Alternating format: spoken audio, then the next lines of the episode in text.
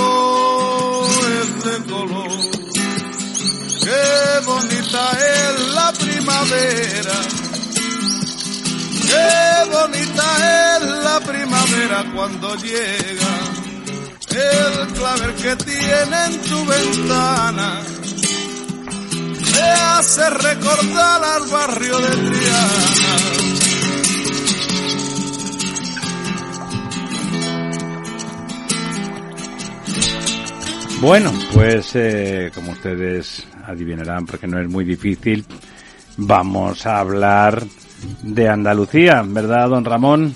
Sí, señor. Porque estamos en primavera todavía, aunque no lo parezca con los calores que hemos todavía. pasado. Todavía.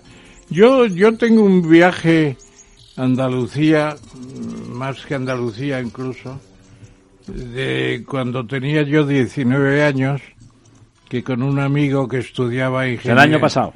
ingeniería industrial, Ramón Moliner se llamaba, familia de la gran lexicóloga María Moliner. María Moliner, el, el, el uso del español. Un, El- sí, el diccionario de uso del español. Maravilloso.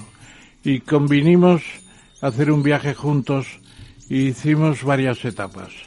Salimos de Madrid, visitamos lo primero el Gran Combinat, eh, un nombre ruso para el polo industrial de eh, lo que era Puerto Llano entonces.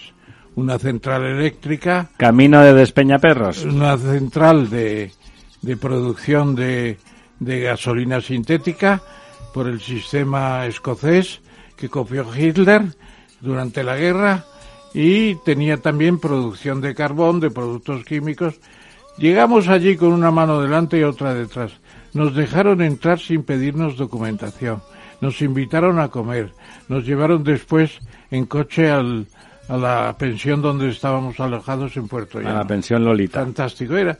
Eso era el país del año 53. Bueno, ¿y en Andalucía qué hizo usted ahí? Bueno, que es de lo que íbamos a Andalucía, hablar. Pero espere, de Andalucía pasamos a Manzanares, que teníamos allí un, un amigo que nos esperaba para visitar la industria vitivinícola. De Puerto Llano a a Manzanares. Manzanares de la Mancha. Claro, Eh, claro. y estudiamos allí en varias bodegas que nos invitaron en todas y naturalmente... Serán casi- ustedes unos gorrones, vamos. Casi al final íbamos en parihuelas, casi. Bueno, y luego ya desde, desde Manzanares pasamos en tren a Córdoba. Y allí en Córdoba entramos en Andalucía, claro.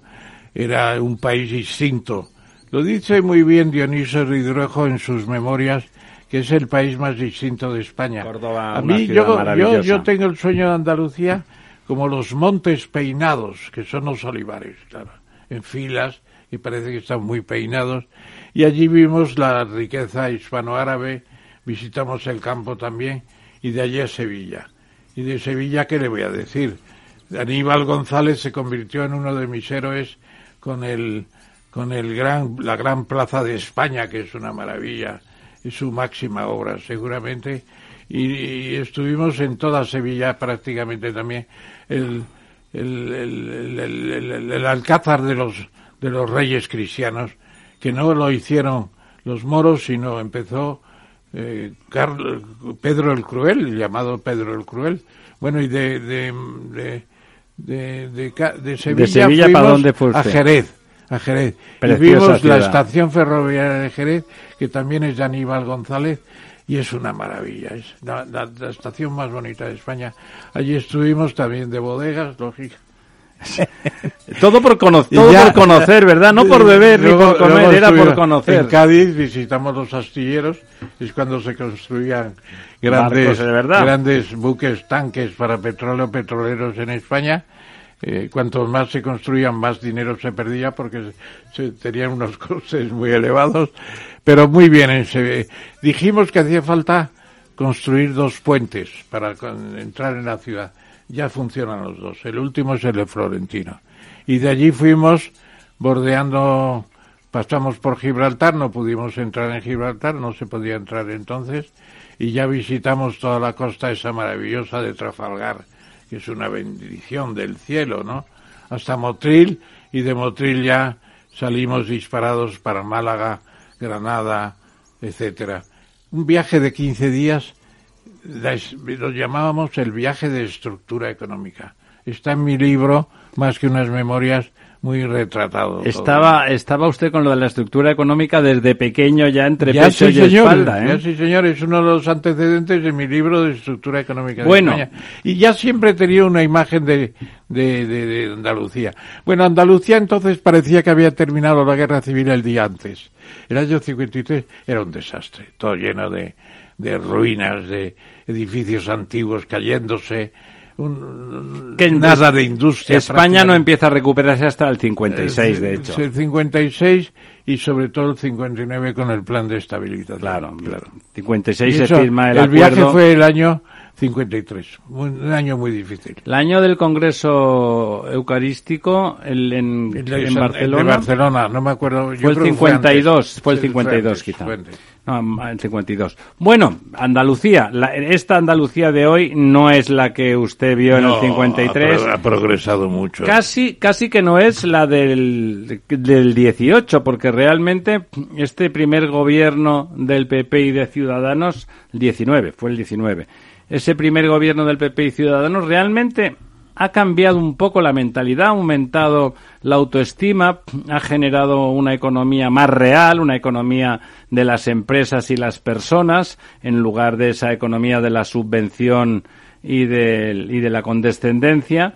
Y bueno, y, y realmente lo que ha ocurrido este, este domingo por la noche ha sido espectacular, ¿no, don Ramón? Sí, yo creo que han apreciado un gobierno más pegado a la realidad. Sí, un tipo agradable y, nada. Y hacer las cosas con la cabeza y no por recomendación de los mandamases y de la influencia de los cacicones de siempre y de la gente del partido de alta edad que tanto les ha hecho sufrir con sus corrupciones y todo lo demás. El, yo, yo, creo que lo que ha hecho Juanma eh, ha sido muy impresionante. Yo le conocí hace un par de años y, luego le invité a, la, a, la, Academia de Ciencia Regional cuando ingresé y luego estuvimos alguna vez en los desayunos de trabajo en el Rich y en el Palace, que son muy, muy buenos para eso. Y yo creo que es una persona razonable. Además le dijeron que no sonriera tanto. Y yo lo noté, que sonreía mucho menos y se ponía serio. Pobre hombre, sonreír es bueno, ¿no? Sí, pero sonreía demasiado.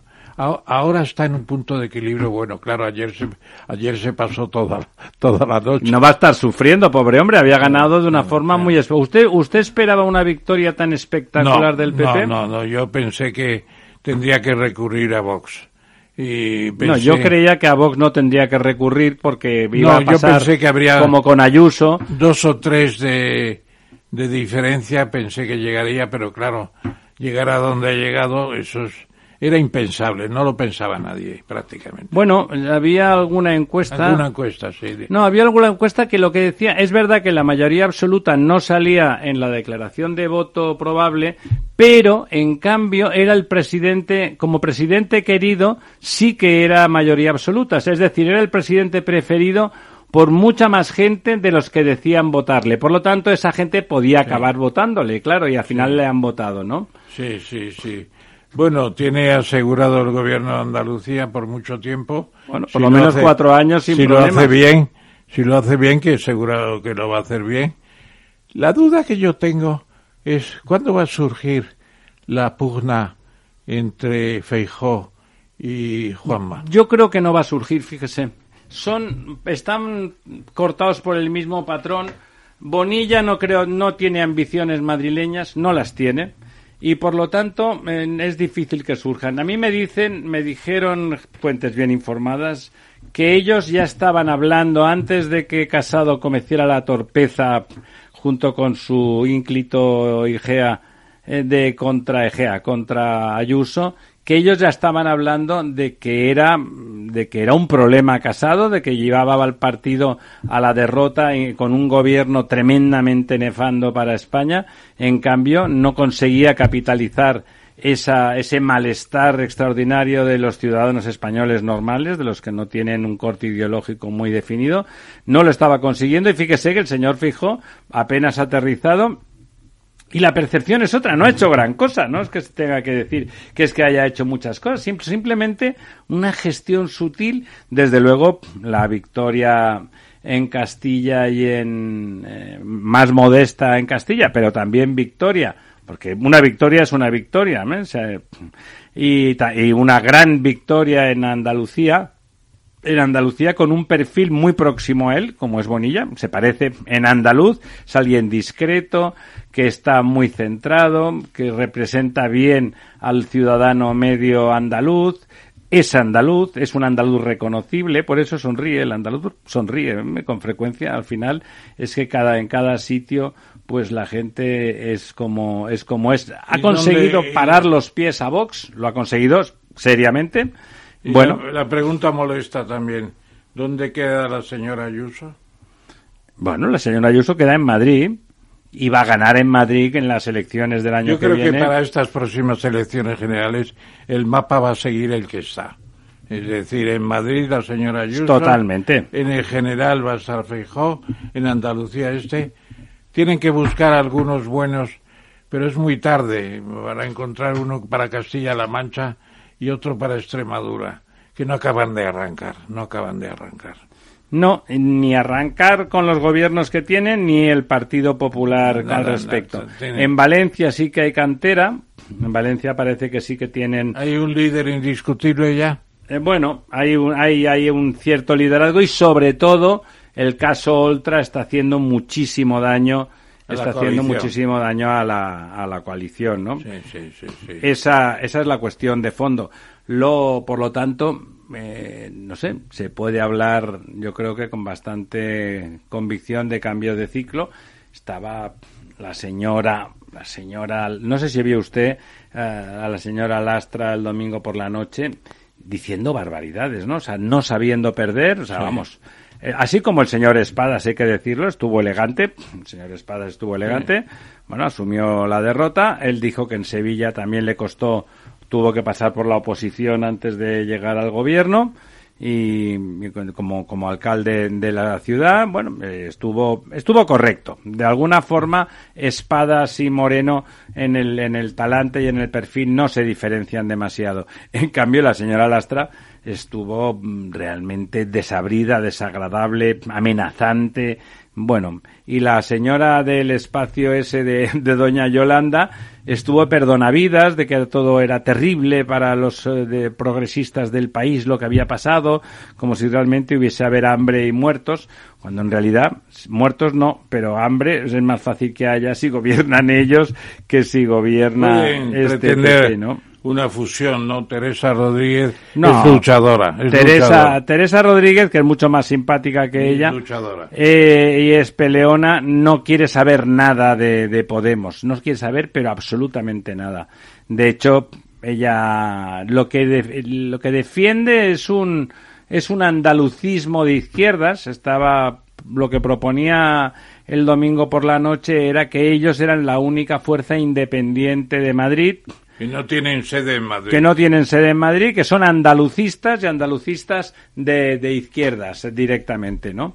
O sea que, bueno, la señora Rodríguez, yo creo que a, a la larga tiene más futuro que la que doña Noemí, no me acuerdo el apellido, francamente, que no me parecía una persona desagradable, pero cayó en el tópico del del, del miedo, en el tópico del, del pavor y de, bueno, no sé.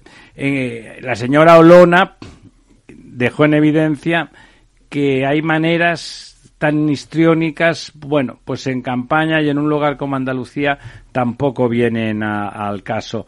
En, cuando irrumpieron el año pasado con los, el año pasado no, perdón, en las últimas elecciones autonómicas con los 12 diputados por sorpresa, porque nadie, nadie los esperaba, digamos que su campaña fue más discreta, fue una campaña de objetivos concretos, una campaña de, de rescatar el voto del cabreo que había en ese momento eh, ahora con ese griterío, ese folclorismo falso que nadie le pedía. Ser folclórico cuando no, en Andalucía, cuando no eres andaluz, es un poco delicado. ¿Eh?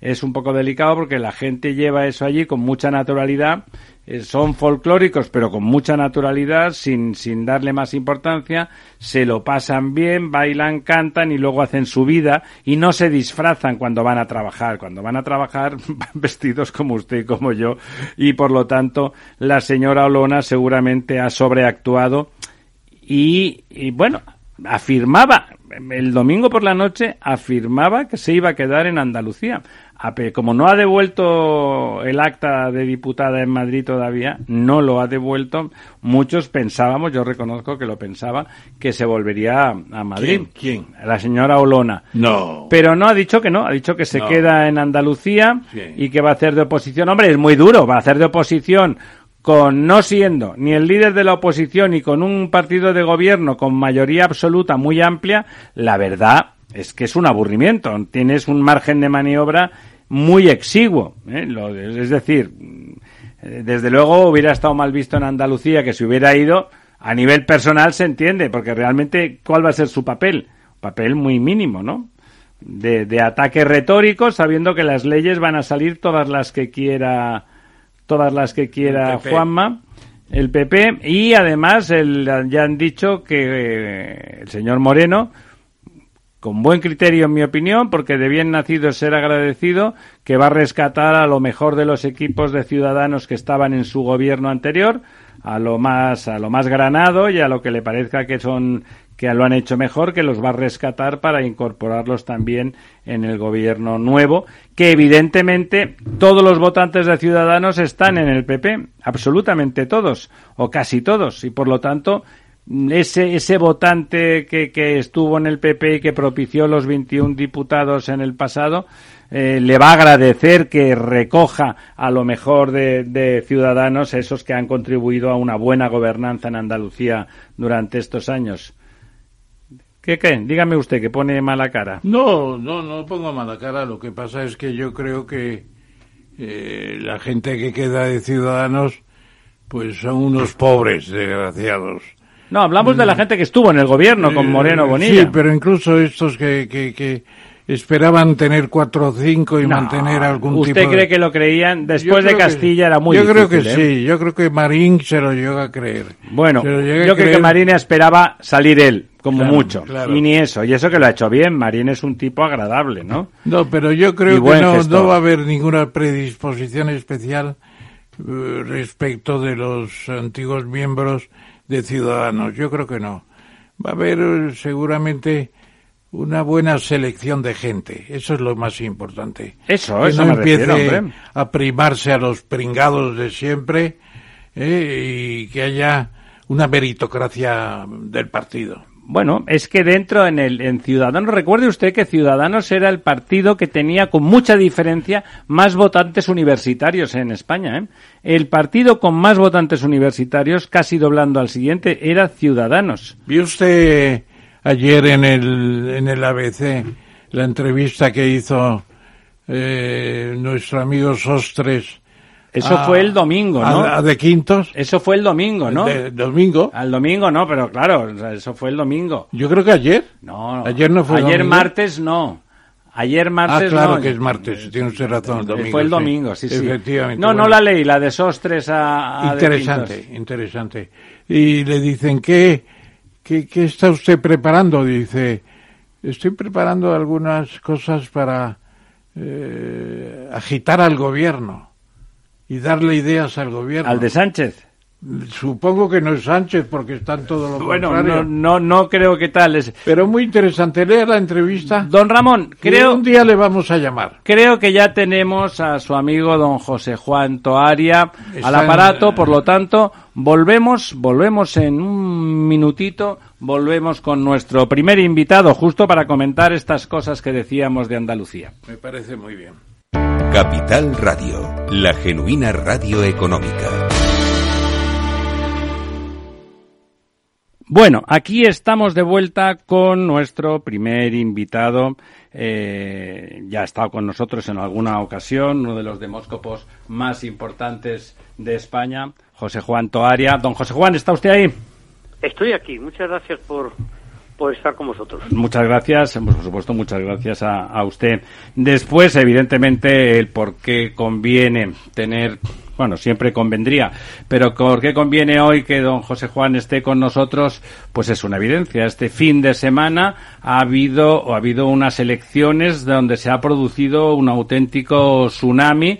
Eh, se veía venir, se veía venir, como comentábamos esta mañana con, con don Lorenzo, que tengo a la derecha, Muy buenas noches. se veía venir ese vacío que se hace y a continuación se veía venir esa ola que se iba a caer encima, pero no sé yo que hasta qué punto hasta qué punto el tamaño el tamaño del fenómeno era previsible eh, de todas formas le- don Ramón le cedo a usted la primera pregunta que no puede ser más que más que sobre esos resultados verdad Sí, señor, sí, señora. Un veterano como el profesor José Juan Toaria. Yo la Y pregunta alumno. se la haría por varias, varios vericuetos. Por ejemplo, Venga. eh, este grado de acierto que ha habido es normal, porque estamos acostumbrando a grandes errores últimamente. Segundo, el efecto Juanma Moreno, eh, digamos que es un landslide que dicen los anglosajones, una, una corrida de una corrida de, de, de tierras, un movimientos movimientos tremendos que han cambiado el paisaje electoral y por último, ¿qué pasa con la izquierda arrasada? ¿Es un es un episodio primero este o, o se intuye que hay mucho más de fondo con el PSOE y la izquierda que va más allá? Bueno, son tres preguntas magníficas. Empiezo por la del medio. La del medio, en efecto, como dice el profesor Tamames, es lo que los americanos llaman un landslide, un corrimiento de tierras. Es de pronto, hay un terremoto, ¿eh? terremoto que se veía venir, no, no ha sido de sorpresa, había muchos datos que lo anunciaban y que tiene tanto, eh, resulta tanto más llamativo porque lo único que lo explica es que ha habido un gobernante normal, eh, un señor, eh, bueno, que ha hecho razonablemente bien su gestión. Sí, lo de normales es perfecto para el, para, el- para el señor Moreno, es verdad. Sí, sí, no, no es que sea un líder arrollador en nada, eh, ha cumplido lo que dijo, ha gastado el presupuesto en lo que había que gastar, ha construido hospitales donde dijo que iba a construir, ha, con- ha terminado autopistas donde estaban sin terminar, bueno, ha, ha actuado con naturalidad, no sé qué, un salvador de la patria, y eso resulta que le lleva a- espectacular eh, en Andalucía, que es un feudo tradicional de siempre de la izquierda, porque resulta duplica casi No sé si se estaba usted moviendo, don José Juan, tenemos algún problema con el retorno del teléfono. Sí, ahora. Ahora mejor, sí. Sí, que arrollan escaños al eh, PSOE, 43 el PP, 24 el PSOE, son 21 de distancia. Eh, le duplica en escaños, 58 frente a 30. Eh, en el propio barrio de Felipe González, históricamente, es puntos PSOE, sitios emblemáticos andaluces, bueno, ha y, es una región o una comunidad especialmente significativa, primero porque es la más poblada de España y es la que más diputados aporta a las Cortes Generales. De los 350 diputados, 61 son andaluces, 37 de Madrid y 48 de Cataluña, lo cual nos da una idea de la importancia que tiene este corriente que se ha producido de cara a, a unas eh, no muy lejanas, probablemente elecciones generales, ¿no? Eso por un lado. La segunda pregunta, la izquierda. La izquierda, bueno, ha tenido un cataclismo.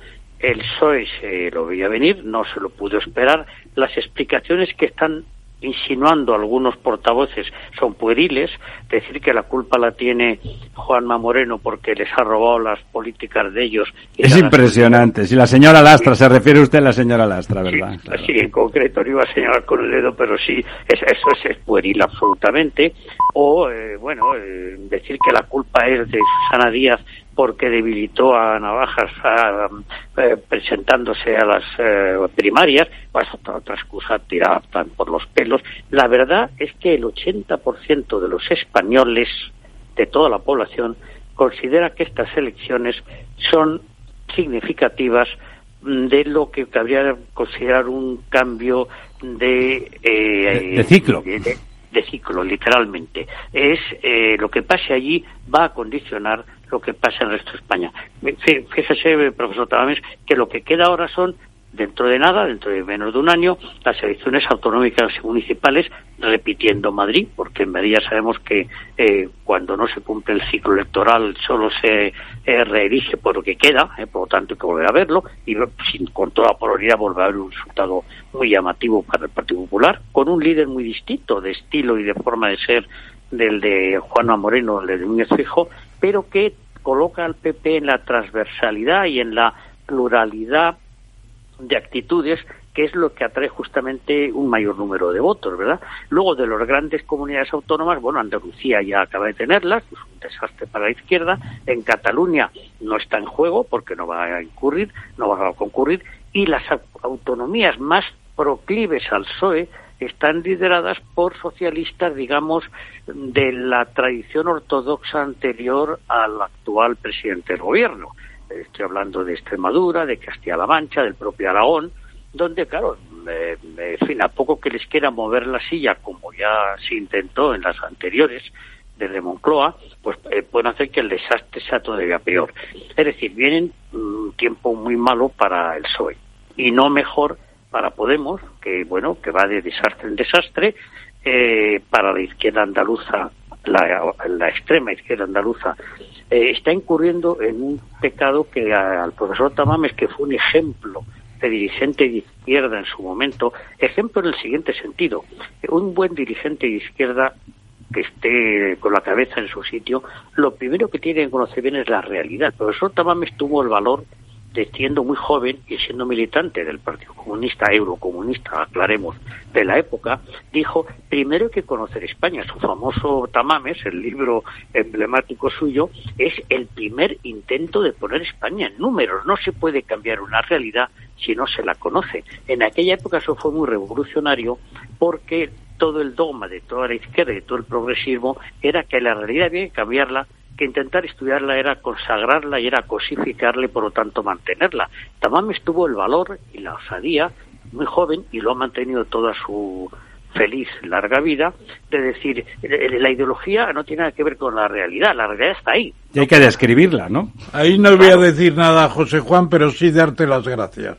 No, no, no hago más que hacer justicia, no creo que nadie me desmienta. Hay toda una gente. Bueno, Juan Linz eh, Juan Liz, que fue maestro mío, como sabes, decía que la sociología en España solo se consagraría cuando copiáramos el estilo Tamames. Es decir, partir de los datos y luego intentar interpretar la realidad y no imaginar... Y no al revés, ¿verdad? Era un hombre que clarividente, ¿eh? Sí, sí, no, sí, sí, otro ejemplo, eh, como tantos otros, ¿no? Entonces, ¿qué decir con esto? quiero decir con esto que la realidad española la izquierda no la conoce. Habla a una España que no, no atiende a su mensaje. Se han instalado en un fundamentalismo ideológico con unos toques de puritanismo en muchos temas. En el sermón, se han instalado en el sermón y en, y en el a priori, en el a priori voluntarista, ¿no? Exacto. Han, han, dividido al feminismo en dos. Hay un feminismo, eh, digamos, clásico, eh, las personas de, que ahora tienen cierta edad, que son las que realmente pelearon por igual, la igualdad de las mujeres, ¿no? Y que de pronto se dice que están equivocadas, que eso no es lo importante, que lo importante son temas individualmente muy importantes y no los voy a minusvalorar. Pero no cuantitativamente. Claro, que es, por ejemplo, el, problema de los trans es un problema humano importantísimo, pero son veintitantos mil en España. Claro. No digo que haya que ignorarlo, pero ese no, es el gran problema. Pero hay que darles el lugar que tienen. Don Lorenzo. Sí, buenas noches, eh, José Juan. Eh, a, mí, a mí me gustaría hacerte dos preguntas, dos líneas. Una, eh, toda, eh, bueno, las preguntas que ha hecho el profesor iban sobre la, la bueno, el personaje de, de Juanma y también eh, sobre la izquierda. Me gustaría preguntarte sobre Vox. Yo recuerdo, y esto lo he mencionado yo en, en otra ocasión aquí en el programa, que cuando Vox no se le esperaba en las pasadas elecciones, se creía que podría llegar a sacar eh, dos, ¿no? Pues de repente sacó doce en Andalucía, etcétera. Yo estuve, yo estuve en Motril en un, por temas de trabajo y llegamos algo antes y nos metimos en, en un bar de, de barrio, digamos, ¿no? Y de repente me sorprendió que allí la gente estaba hablando mucho de Vox. Y yo volví diciendo, cuidado con Vox, que van a dar el, el, el, la, La sorpresa, campanada. la campanada. Y ahora con estas elecciones, hace dos semanas, llamé a mi amigo que vive allí y le pregunté si podía ir a ese bar y qué se hablaba, ¿no? Y allí nadie hablaba de Vox, estaban hablando del PP. De hecho yo aquí dije, cuidado que para mí que el PP va a ganar mayoría absoluta y que Vox va a ser un gran fiasco. No ha sido un fiasco en el sentido de que no ha pasado a dos escaños como estaba, pero mm, sí que parece que con respecto a la tendencia, y esto es lo que yo quiero preguntarle, porque obviamente la muestra del bar no es, no es lo más demóscopo que, que existe, ¿no? Pero de la tendencia hasta que tuvo en Madrid ese crecimiento exponencial, en Castilla, León, etcétera, ahora esto se ha atascado, ¿no? Esto puede ser un final de ciclo.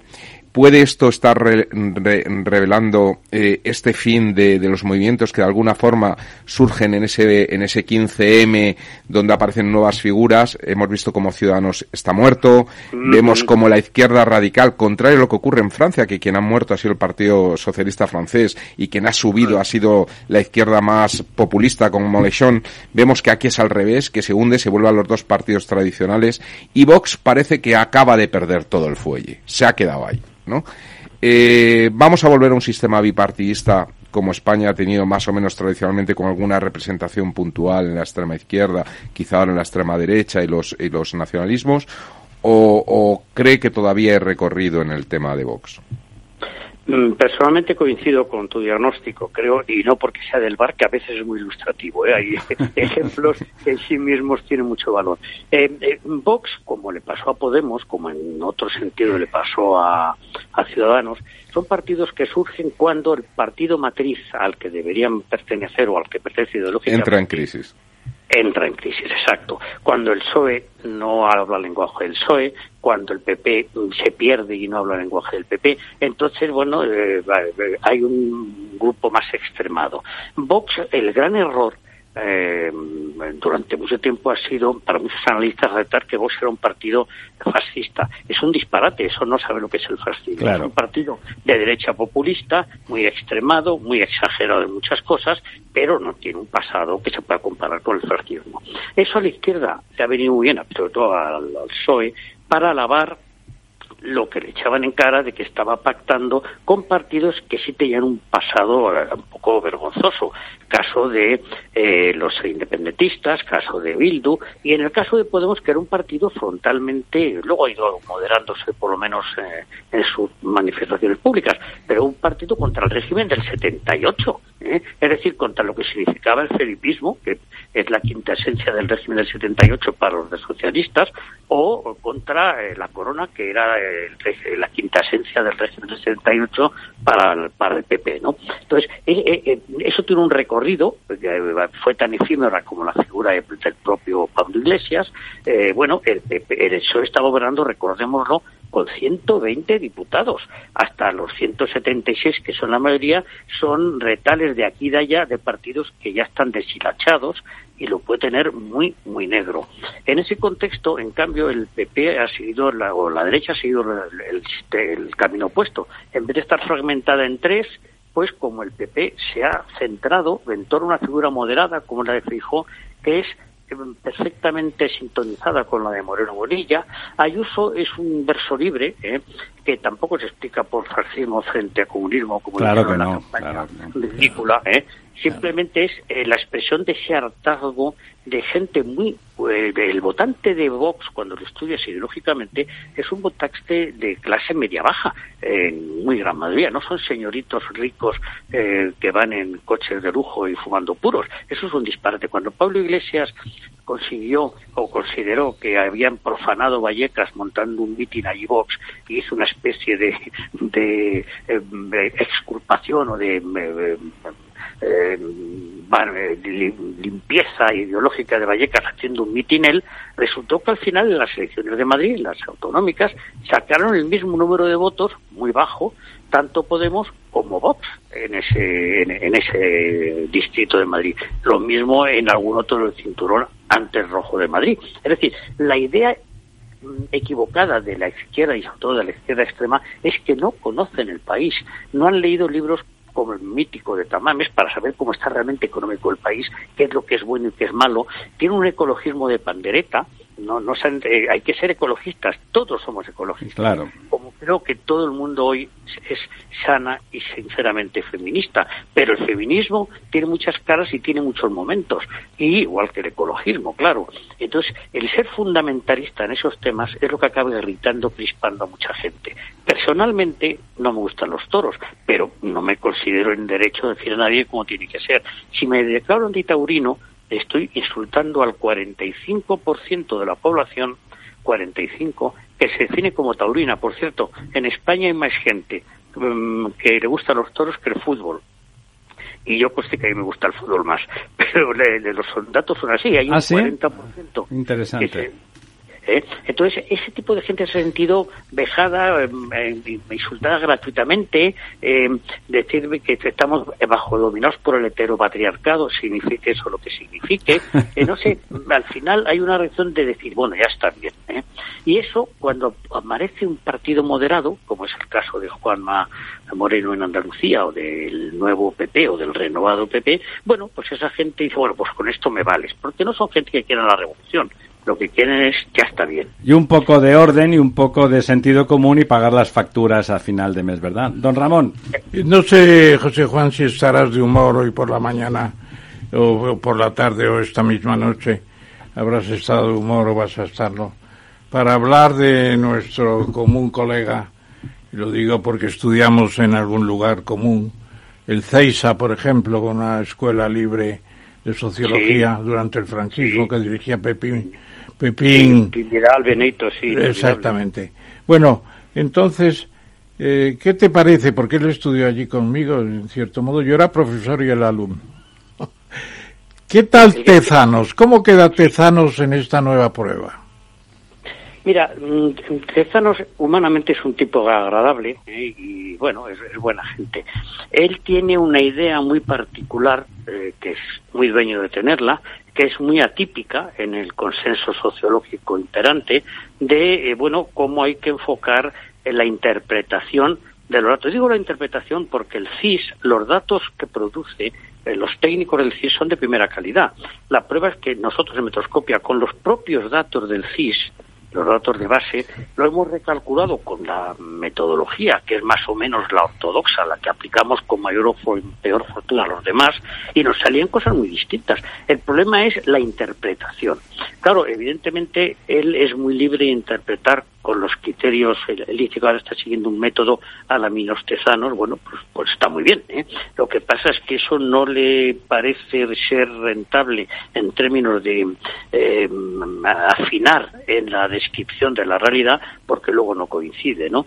Pero yo no creo que lo haga realmente con mala intención ni con mala fe, simplemente es una opción ideológico-teórica en mi opinión, errada, o por lo menos tan atípica con respecto al resto de los colegas, que bueno, que es el único que con sus datos le sale eso, cuando los demás con sus propios datos nos salen cosas distintas, ¿no? Entonces yo creo que está haciendo un mal servicio al CIS, porque claro, inevitablemente pone en cuestión a profesionales muy dignos y muy competentes que hay en esa casa y a una trayectoria larguísima. El CIS nace como tal nombre con la transición, pero preexistió, como bien sabe el profesor Tamames, en el final del franquismo como en el nombre de Instituto de Opinión Pública, ¿no? Eh, entonces es una cosa, algo que no hay en ningún país europeo, una riqueza de información ahí enorme, ¿no? Que habría que, que habría que preservar.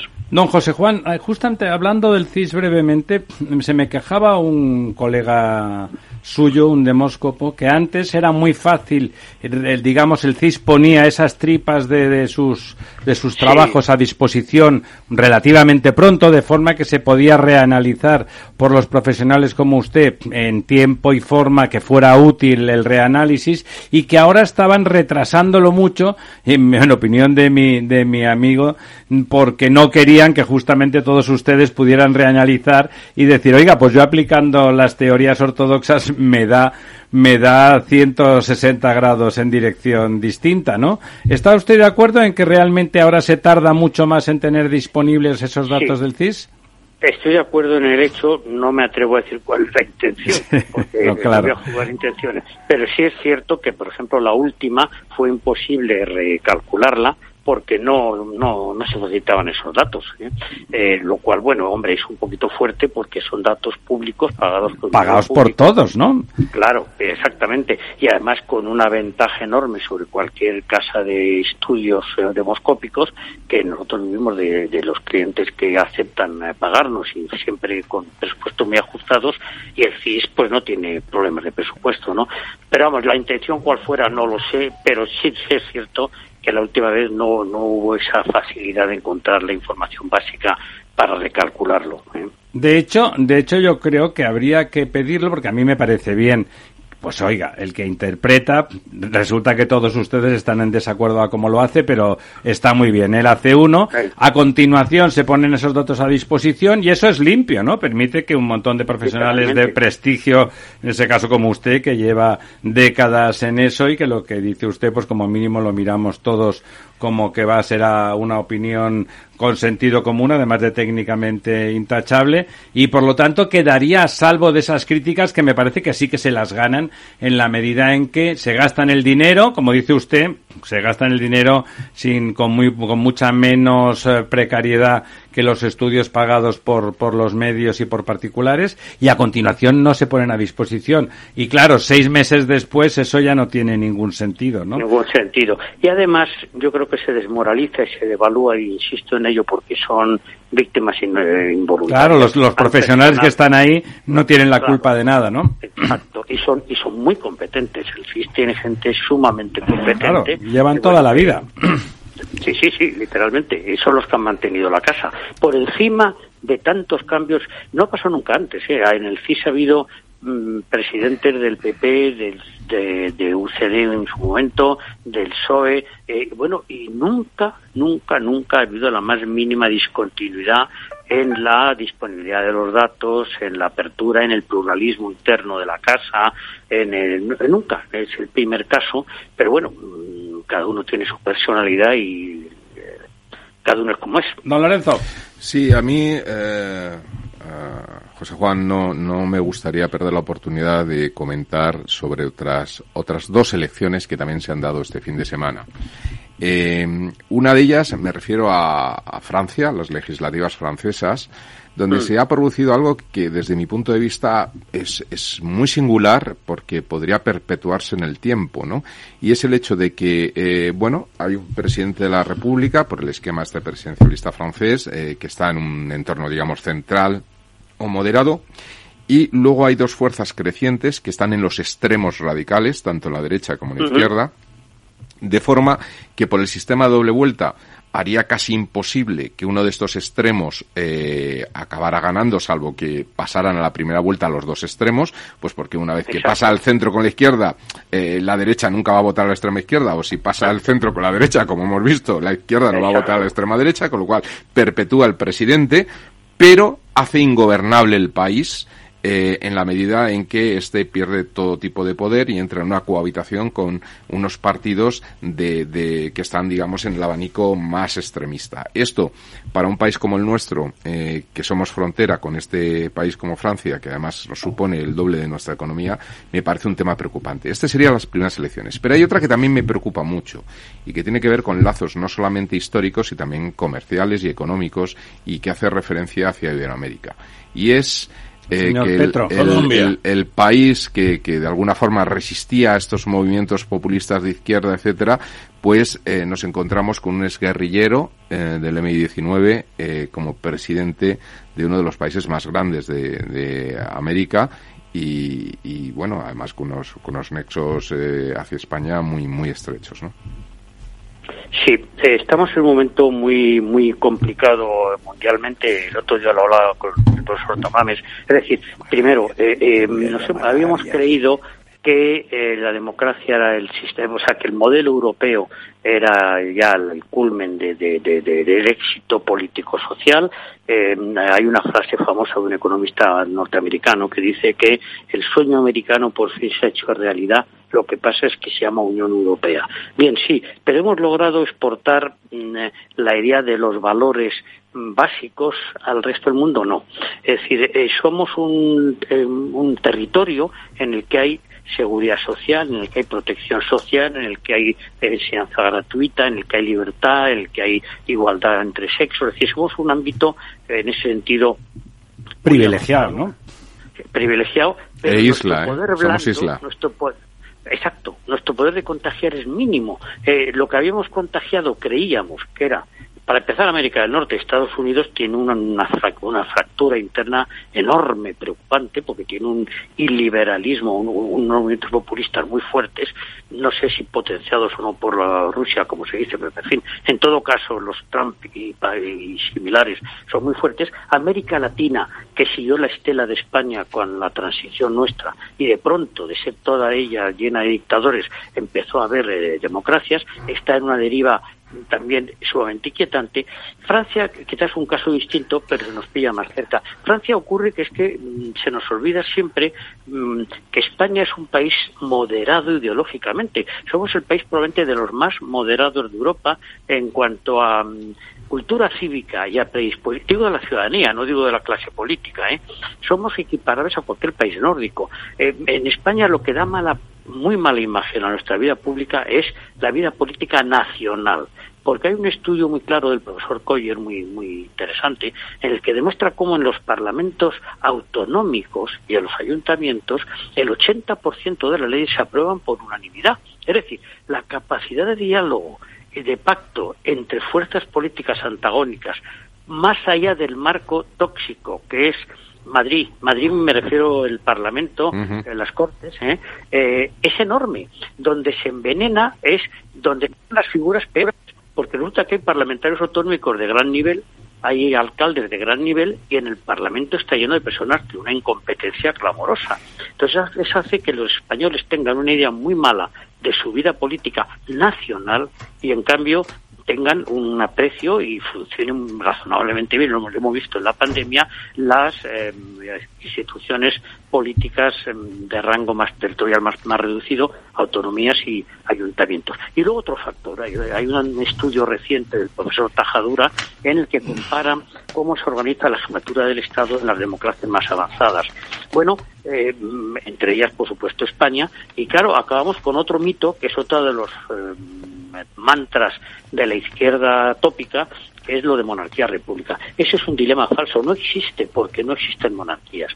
Es una falacia terminológica. Monarquía significa, como sabemos todos, gobierno de uno, república, cosa pública. Bueno, hoy en día lo que llamamos repúblicas y monarquías son todos, en, en democracia, claro, son todos sistemas que se ocupan de la cosa pública. Lo que varía es la forma en que está organizada la jefatura del Estado, pero en su contenido lo que diferencia a Noruega de Alemania en cuanto a calidad democrática y tal, es cero. La prueba es que en todos los índices de calidad democrática, mm, eh, el, el, el Independent, que era otro medio, eh, los, los las primeras, las democracias más eh, impecables, pues son Dinamarca, Noruega, eh, Países Bajos, Alemania, es de ellos varios monarquías, España, por cierto, también, ¿no? Es decir, monarquías, no son monarquías, son lo que Montesquieu llamaba la Inglaterra de su época, son eh, repúblicas vestidas de monarquía.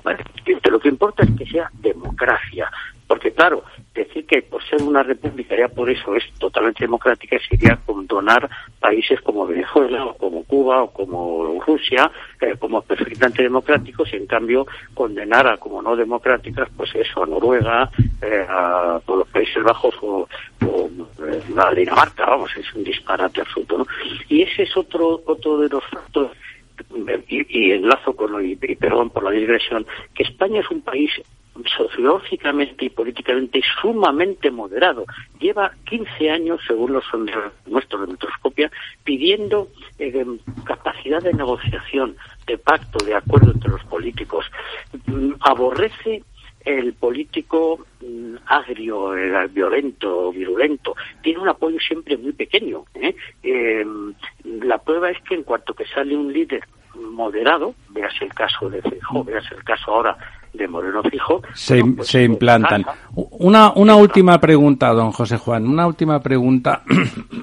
¿Le parece que, que es creíble que la onda eh, que la onda expansiva, que el cambio de ciclo es desde el punto de vista demoscópico y de la tradición española esa a la que está usted apelando, no apelando, sino describiendo, tenga continuidad, digamos, sería realmente, desde el punto de vista del análisis técnico, sería una sorpresa que el ciclo no avanzara hacia adelante y se, y se, bueno, y, fuera hasta sus últimas consecuencias con un cambio de gobierno en el, en el gobierno de la nación?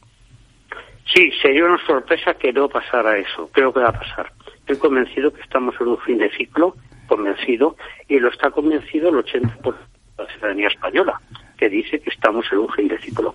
¿Eh? Eh, ¿Cuándo vaya a ser? Si es inminentemente o va a tardar. Bueno, eso dependerá de que haya elecciones o no, ¿verdad? Eh, exacto. Pero claramente todo el rato sí pueden ocurrir milagros y pueden ocurrir cosas que tuerzan el rumbo que se por hoy todos los datos coinciden en decir que lo que está diciendo es absolutamente cierto. Vamos, estamos en un fin clarísimamente. Pues muchísimas gracias. ¿Quieren uh, saludar ustedes para a nuestro don José Juan? No, solamente despedirle con agradecimiento porque sabemos que tiene unas actividades muy urgentes. José Juan, muchísimas gracias. Le volveremos a llamar para molestarle en cuanto, vamos, a la vuelta de la esquina. Con el ciclo. siempre. Un, encantado. Muchísimas gracias. Muy buenas noches. Un abrazo. Buenas noches. Lo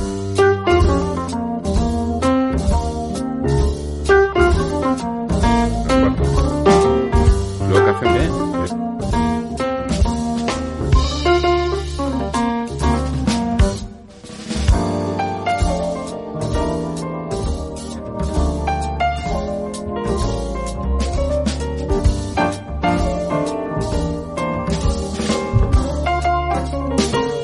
Bueno, y aquí estamos ahora pues con otro viejo conocido, no solamente nuestro, sino de todos los españoles, alguien eh, que diplomático, diplomático de carrera, que además por algún motivo, pues bueno, seguramente porque se lo merece, pues tiene el aprecio general de, de los españoles porque explica claro y de forma amena y simpática qué es lo que pasa con, con la política exterior, eh, particularmente con, con la española. Ya seguro que han adivinado ustedes que vamos a hablar con don Inocencio Arias. Don Inocencio, ¿está usted ahí?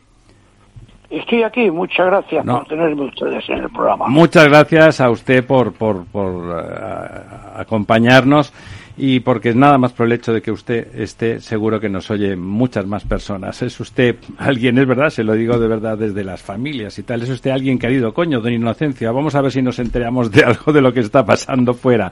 Don Ramón, le paso la palabra para que le haga la pregunta. Ramón Tamames, Inocencio, Chencho, eh, te invitamos a esta mesa redonda otra vez, muchas gracias. Y la pregunta fundamental es, el día 29 de junio, se reúne en Madrid el pleno de la OTAN, por así decirlo, con sus países de, de todo el mundo prácticamente. Y la pregunta es, ¿España está a gusto, está a gusto en la, en la alianza? ¿Mantiene una especie de problema permanente que es Ceuta y Melilla, que no están defendidas oficialmente por la, por la alianza? Eh, ¿Vamos a mantener esa situación después de Madrid? ¿No está Marruecos jugueteando mucho con esas dos posibilidades? Y finalmente, ya sé que es una pregunta que te parece fantasiosa, pero yo lo estuve pensando para hoy preguntártelo a ti y plantearlo.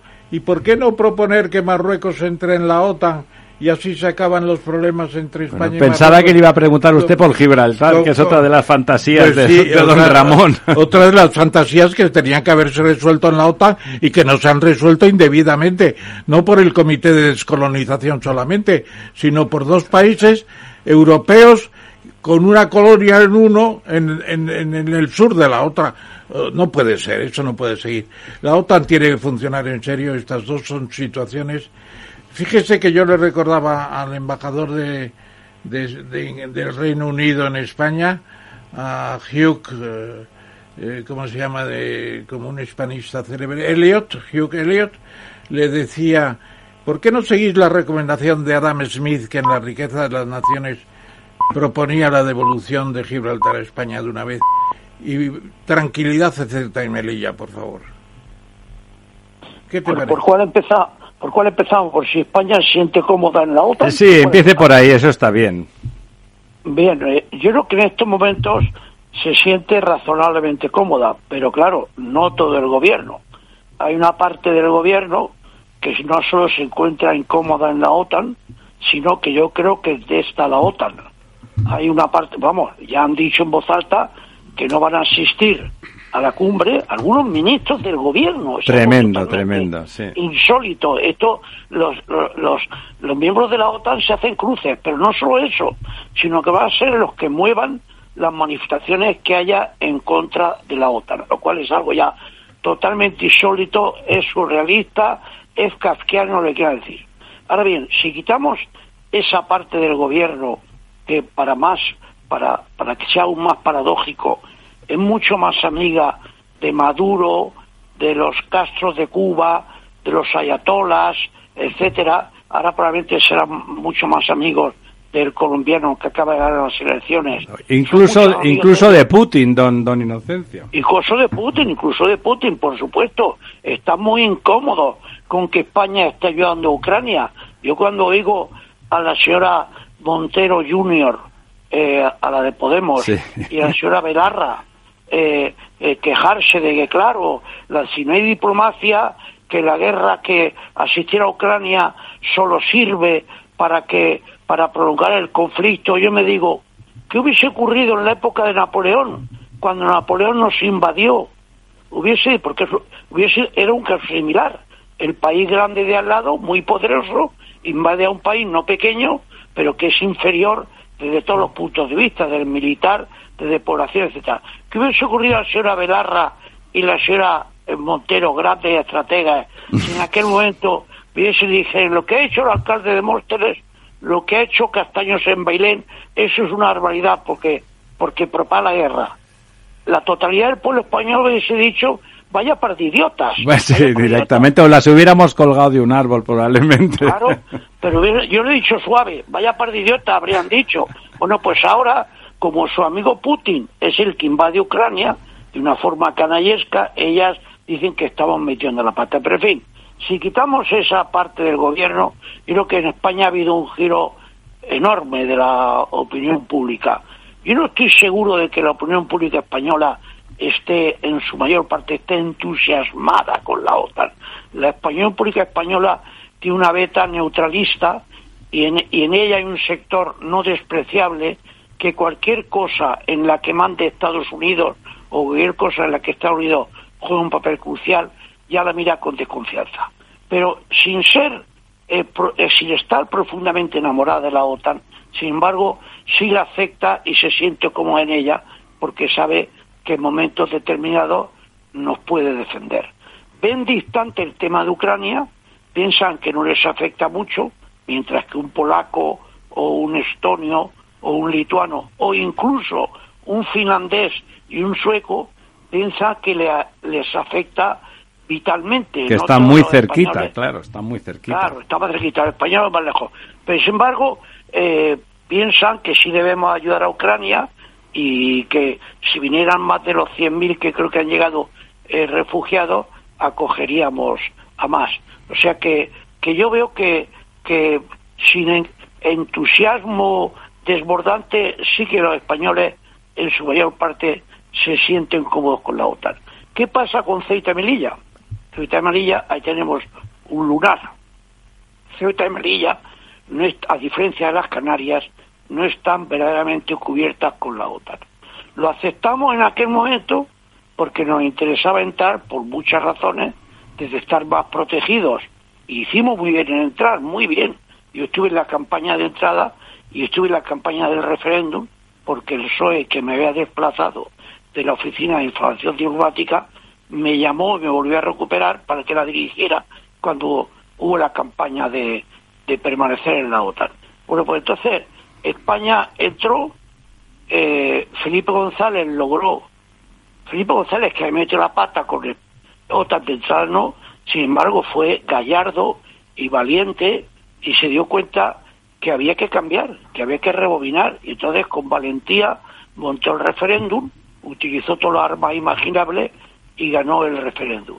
Y esto, aparte de que nos puso más fácil entrar en la Unión Europea, porque los europeos cuando viajábamos con el rey Juan Carlos, con Felipe, con Leopoldo, Carlos Sotelo, que fue en realidad el que nos metió en la OTAN, Leopoldo Carlos Sotelo, pues los europeos se extrañaban de que llamáramos con insistencia, diéramos saldabonazos en la puerta de la Unión Europea y nos pudiéramos hacer los locos con la OTAN, ¿verdad? europea. Claro. Y entonces, eh, bueno, Felipe González hizo un referéndum que ganó claramente, pasando mucho miedo. Yo me acuerdo aquel día en el Palacio de Santa Cruz, yo estaba con Ordóñez, porque eh, prácticamente ni me dejó que me fuera a comer a casa, no llegaba la camisa al cuerpo, y a, a las dos de la tarde se pensó que se perdía, me acuerdo perfectamente, que llamó guerra a, a Ordóñez y le dijo se va perdiendo, y sin embargo a las cinco y media de la tarde llamó Guerra, que era en aquel momento el,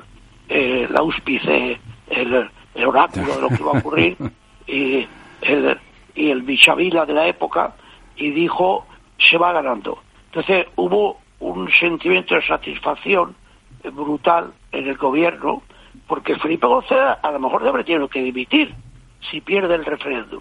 Y Felipe González ganó enormes puntos como estadista en Europa y en Estados Unidos. Enormes puntos. De hecho, a mí recuerdo que el, el- el hermano de Paco Ordóñez, que como usted recordará era ingeniero de caminos y era, era mi mentor, y entonces comentamos un día, comentaba a Paco Ordóñez que era muy conversador y le gustaba Sí. era parlanchín, bueno, usted le conoció mejor en su casa, recuerdo en aquel chalet que tenía, que comentaba como él estuvo muy en contra desde el primer momento de aquella manifestación de Sí. la OTAN, a la que fue ta- anti-OTAN, a la que fue tanta gente, y me... Yo, y yo fui, yo, yo fui, y yo no era antiota, yo fui, y que fuimos decenas de miles de españoles. ¿Usted era anti-OTAN en su momento, don No, Inocencio? no, que yo, sin ser, no, yo era, yo había participado en la entrada, yo era director general de la oficina de Claro, me extrañaba. Pero tenía curiosidad, pero fui a la manifestación en la ciudad universitaria, fui a la manifestación, eh, A ver qué, ¿no? A ver cómo, cómo se expresaba Felipe, que Felipe fue muy elocuente diciendo que no era el momento, pero claro, estaba equivocado. Pero voy más lejos y termino este punto. Es que en la puerta de exteriores hubo una manifestación, no enormemente numerosa, pero bueno, pero tampoco eh, Despreciable, sí. en la que en la que Javier Solana ¿eh? decía con un megáfono OTAN no bases fuera y luego fue el secretario general de la OTAN Eso todavía es más, más significativo, porque O sea, lo que decía... o sea que es como aquel que decía que, que es más fácil cambiar de mujer que de club de fútbol ¿no? Exactamente. Pues, aquí es más fácil cambiar de opiniones políticas que de club de fútbol Pues lo que decía Paco Ordóñez aquel día en su casa era que en realidad Felipe no estaba de acuerdo con la manifestación, pero que el otro, porque él, Paco Ordóñez le decía, oye, que nos hemos comprometido con Col, que esto no lo podemos hacer, que eso es una, es una deslealtad y nos va a costar caro, y que el otro le decía, es que me dice Alfonso que son dos millones de votos, que decía que, que Alfonso le decía que eran dos millones de votos, que él no estaba muy de acuerdo con lo que no OTAN, ¿no? Pero que, que era una cuestión táctica, bueno ¿no? pero él él pero, pero claro pero como él era el más carismático del PSOE Claro. y sobre todo el mejor ora- orador él habló en la, en la en la ciudad universitaria que estábamos miles de personas eh vamos yo yo que era pro OTAN fui a verlo porque y habló con bastante elocuencia. Lo que pasa es que, no, como Felipe tenía sentido del Estado, cuando llegó a, a la Moncloa, las dudas que tenía, yo creo que montaron todo eso de la OTAN por lo que tú acabas de decir, porque eran votos. Es decir, ellos se habían llevado un chasco en la elección anterior que se creyeron que si no la ganaban que podían estar muy cerca. Y resulta que no, para nada. Resulta que Suárez ganó en todas las reglas. Totalmente. Entonces ellos ah, eh, vieron, eh, aquí hay que atizar eh, el, el, el estigma de la OTAN, sí, el militarismo. El, pacifismo y segundo, dar a entender que vamos a estar sujetos a Estados Unidos. Y lo hicieron con mucha habilidad, lo hicieron con mucha habilidad. Y luego, pero Felipe se dio cuenta muy pronto y empezó poco a poco a reoinar con aquello de, la implantación en, en, en, en, eh, Europa de los misiles. Los Pershing y los Cruising, sí. Sí, en contra de la opinión de Fernando Morán, que no quería que dijera eso. Esto fue acuerdo en un viaje, no sé si a Alemania o dónde. Eh, Morán le pasaba papeles para que no mencionara ese tema y Felipe se fumó un puro, lo mencionó porque iba en el camino hacia la OTAN. Claro. Don Lorenzo. Muy buenas noches, don Inocencio. Yo, la verdad es que estaba pensando, iba a decir, Europa, Europa está en guerra, eh, quizás demasiado exagerado, pero sí que en Europa hay guerra. Eh, la eh, defensa europea pues parece que no, no termina de arrancar. Ya lo vivimos en su tiempo con la guerra de los Balcanes en los años 90, que tuvo que ser la OTAN quien sacara las castañas del fuego.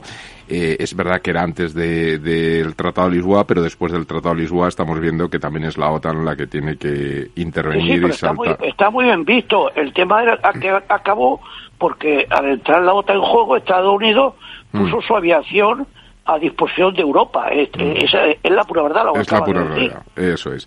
Y mi pregunta va eh, por cosas que están sucediendo, y ya no solamente por el, apoyo masivo de todos los países de la OTAN, por meter a Estados Unidos, que es el primero que está dando apoyo con armamento a Ucrania y armamento sofisticado, digamos armamento de guerra de verdad, no es una cuestión simbólica, ¿no? sino armamento real, ¿no? Sí, sí.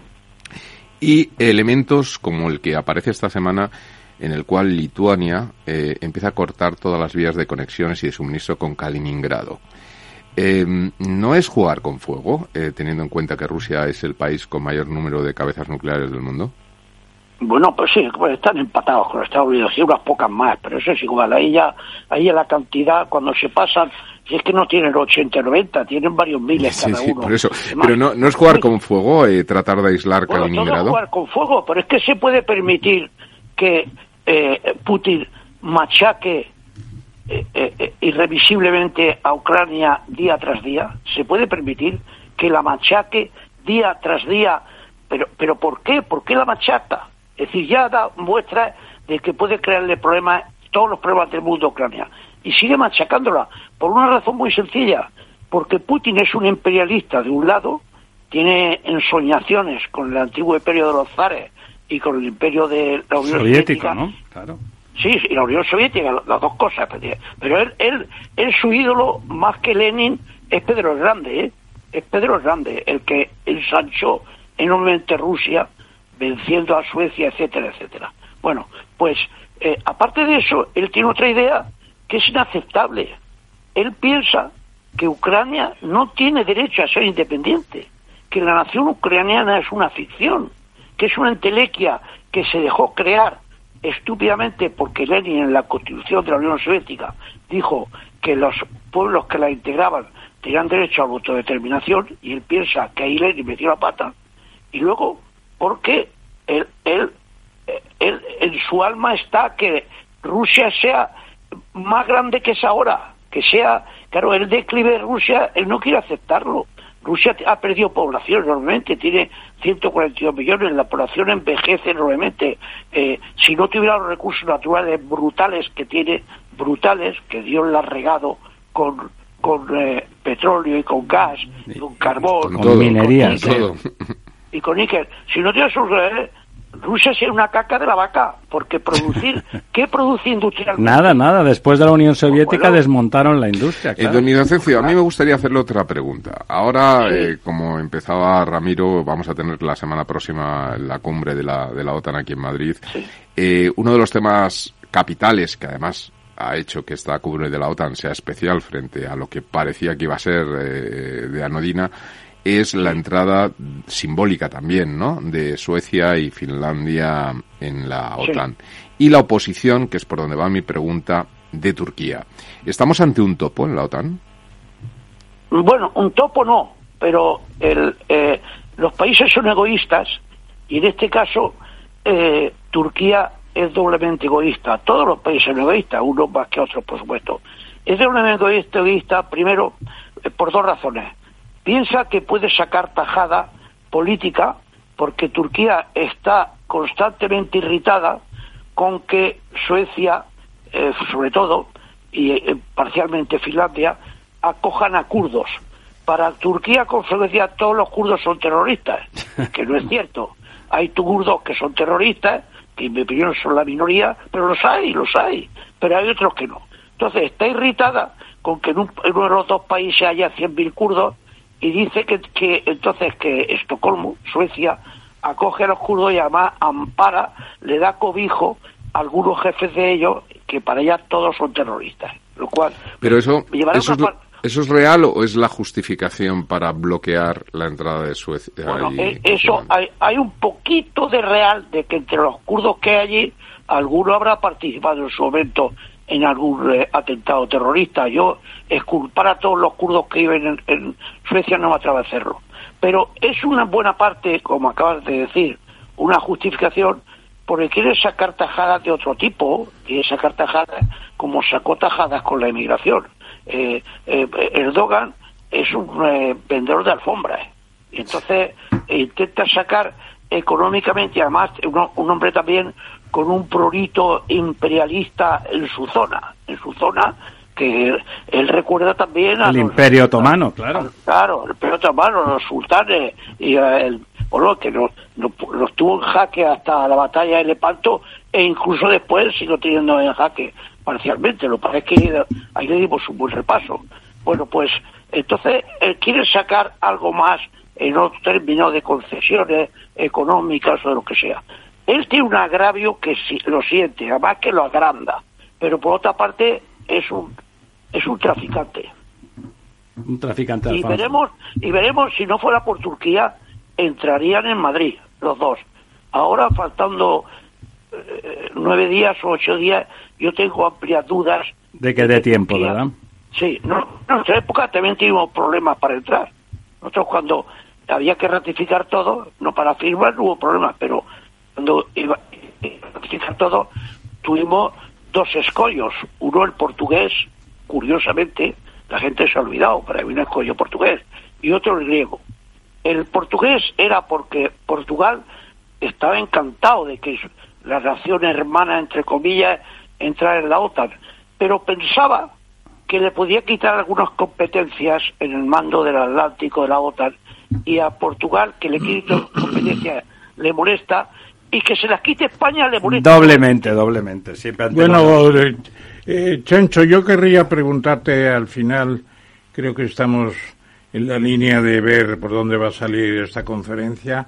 Son dos días no tenemos conocimiento de un programa de trabajo, dudoso además que lo haya.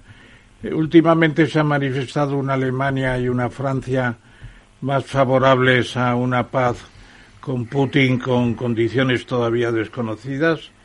Tenemos tres temas.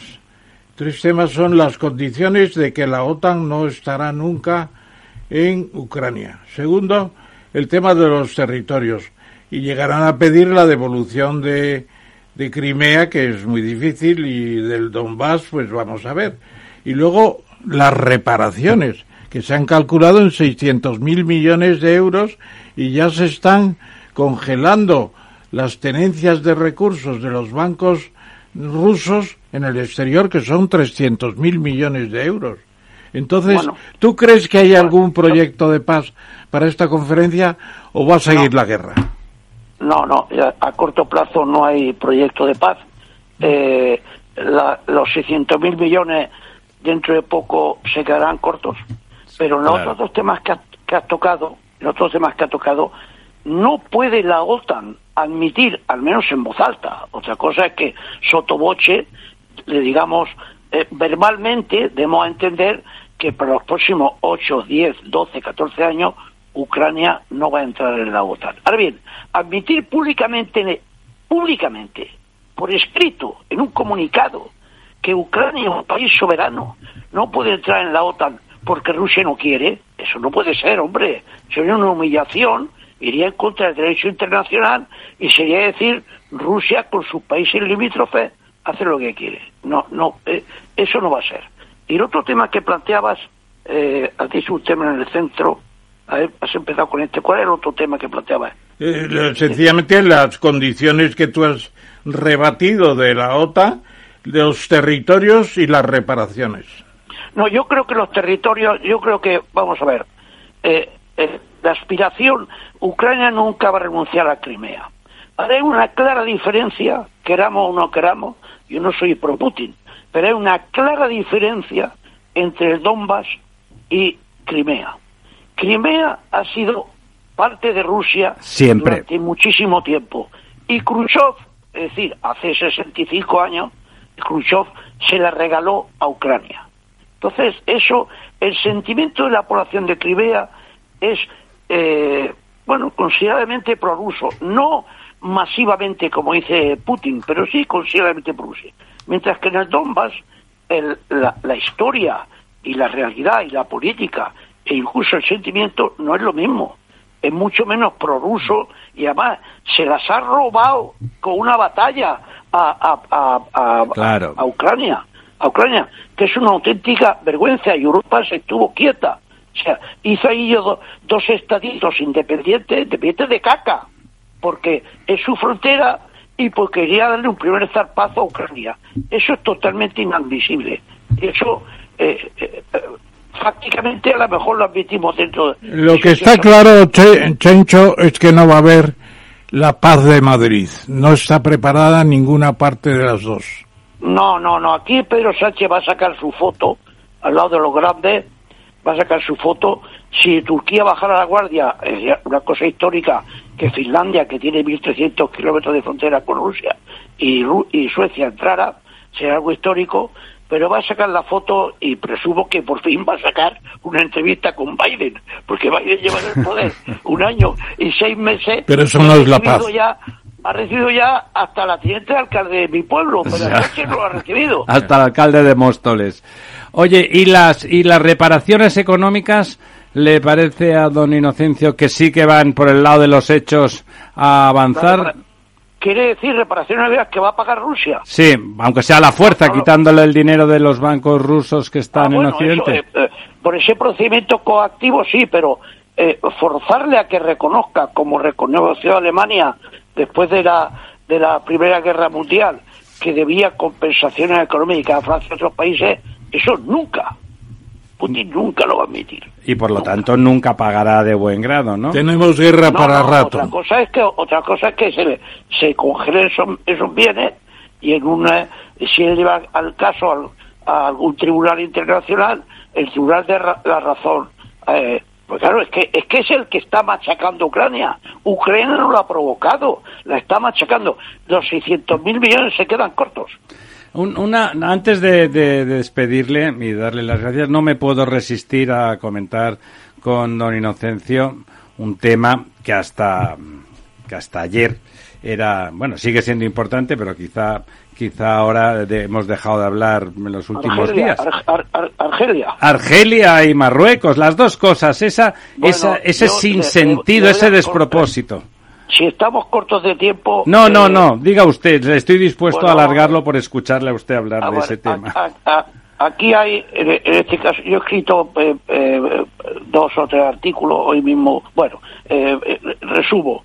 Aquí hay una cadena de acontecimientos que, que no sabemos la razón del desencadenante, no lo sabemos. Es decir, ¿por qué Pedro Sánchez, de la noche a la mañana, sin consultar con, el, eh, con la oposición, sin hablar con la ONU, sin consultar con su propio partido, probablemente sin consultar con su mujer, ¿por qué de pronto cambia una postura española que lleva 47 años y que incluso con la que incluso comulgaba Franco? Es decir, sido la postura española de siempre. Es decir, la postura es que la ONU diga cómo tiene ¿Qué hacerse? cómo- que hacerse con el futuro del Sáhara. Y la ONU lo ha dicho bien claro. Ha aprobado ya resoluciones, una de ellas, yo era presidente del Consejo de Seguridad, el 31 de julio del año 2003, en la que dice que tiene que haber un referéndum para que los saharauis manifiesten lo que quieren. Una posibilidad es que se anexionen, que se vayan dentro de, de, De Marruecos. de- de Marruecos, pero que tienen que decirlo. Y de pronto Suárez, por sí ante sí, porque Trump lo hizo, eh, reconoce lo contrario y de una forma aún más halagadora para Marruecos que la hizo Trump, porque él ha dicho que la agresión a Marruecos es la solución más justa y viable, el más, creo que Trump no lo utilizó. Evidentemente usted ha dicho, don, don Inocencio, la- el quit, el por qué, eh, que haya un desencadenante, no, no, me es imposible pensar que no es así. Pensar que ha habido una iluminación como las que tenía Mahoma, No, eh, no, no. es verdad. Porque además Mahoma tenía siempre un desencadenante, que había visto una señora estupenda y se quería casar No, con ella, o que quería hacer algún trato. Me temo que algo de eso, algo que verá, no nos han contado. Vamos a ver, yo creo que eh, si le hubiese dicho, eh, la ONU tiene una, una doctrina que España respeta, pero como esto no acaba de prosperar, sería interesante que la ONU considerase otras posibilidades en las Eso que propone es. Marruecos. Si lo he dicho es así, con eso contentaba a Marruecos, contentaba a Marruecos, y no se salía al 100% de la postura tradicional de España y de la ONU. Pero con lo que ha hecho es que hay una razón misteriosa ahí. Lo tiene Marruecos a por el teléfono, por lo que sea, eh, cogido por semejante parte, no lo sé. Eh, ¿Se ha enterado por el CNI que Marruecos el día 29, cuando estén aquí todos los de la OTAN, iba a montar una algarada en Ceuta y Melilla? Yo no lo sé, no lo sé. Pero es un misterio. Y entonces, como hizo ese cambio de chaqueta tan brusco y tan radical, contentó a Marruecos, que por cierto, yo creo que lo hizo por un plato de lentejas. Él le ha dado un filón de oro a Marruecos, que es lo que representa Mar- para Marruecos, que un país reconozca que el Sáhara es marroquí, y él le han dado lentejuelas, un collar de huesos, una visera... A lo mejor don Inocencio le ha dado algo personal en una cajita que no le enseñaba a nadie. No, bueno, no, yo no, mire usted, eh, eh, en mi opinión, eh, Sánchez es un gobernante lamentable, lamentable, y va a dejar a España hecha mo- mucho más unos zorros económicamente y con respecto a la unidad de España, mucho más zorros que como la cogió. Pero no estoy seguro que él sea un tipo codicioso económicamente. No, no, no hablaba de, no hablaba de dinero, ¿eh? me refería a esas cosas que desde Argelia se han comentado de que tenían cosas personales, que información sobre él y, y su entorno y que eso, la ocultación de esa información Bueno. hubiese promovido el Pues, asunto. bueno, usted no, no, no me atrevo a opinar de eso, porque ahora Argelia ya, como Argelia se siente humillada, fin, Claro. vamos con Argelia por terminar. Sí, al, al hacer eso, una vez más, él y sus boys, ¿eh? él y sus muchachos, no se han percatado de que al dar ese paso se le daba un- una gran satisfacción a Argelia, pero no se han enterado que esto no iba a ser un pequeño disgusto de Argelia, sino que iba a ser el disgusto más grande que España le podía dar a Argelia en medio siglo. El más grande. ¿Por qué? Yo que estaba en Argelia cuatro años y que era muy amigo de los argelinos de Naciones Unidas. Para los argelinos, el Sáhara puede ser cualquier cosa menos marroquí. Puede ser independiente, puede unirse a Mauritania, puede unirse a Marte, puede unirse a, a- a la provincia de Almería, pero todo menos marroquí. Y entonces Sánchez, de la noche a la mañana, solo da Marruecos. Tarde o temprano, eh, eh, eh, Argelia iba a bramar. Entonces ahora, yo no creo que nos va a cortar el gas, porque los argelinos son muy orgullosos y se jactan de que ellos cumplen su compromiso, pero cuando haya que subir el precio nos lo van a poner por las nubes y ahora todas las empresas españolas o de suministro de animales vivos o constructoras de obras públicas que había muchas, sí. Muchas, toda la vida ha habido allí, toda la vida, toda la vida, toda la vida. Esas que se olviden mientras esté Sánchez. Y luego, por si faltaba poco, el otro día me decía un argelino, hombre, por si faltaba poco, tu gobierno pone en circulación, pone en circulación que nosotros hemos actuado así porque no la indica Rusia. Y me dijo, pero, pero, ¿será estúpido tu gobierno? ¿No conoce que nosotros tenemos nuestra política propia? Dicho de otra forma, le han tocado los cataplines a, a Argelia políticamente y en su orgullo. Y esto lo pagamos. Lo pagaremos además en euros entre todos los españoles. Don Inocencio, como siempre, un placer y siempre se nos quedan ahí páginas, pero aprovecharemos seguro la próxima vez que nuestro gobierno haga un desaguisado, pasado mañana, para volverle a preguntar su opinión. Muchas gracias, Muy buenas Chencho, noches. y hasta pronto para hablar de otras cosas interesantes que hay en el mundo. Nos estamos olvidando del cambio climático y nos Sí. estamos olvidando de No, otros no nos temas. olvidamos de nada. Y nos echamos olvidando Bastante, de Ibero- bastante, Iberoamérica. bastante. Iberoamérica, pero no nos olvidamos, volveremos. Que ese Petro, ese Petro, de ese Petro habrá que hablar, sí señor. Muy bien. Muchas gracias, don Inocencio. Muy buenas Hasta noches. luego. Hasta luego. La verdad desnuda. Ramiro Aurín. Capital Radio.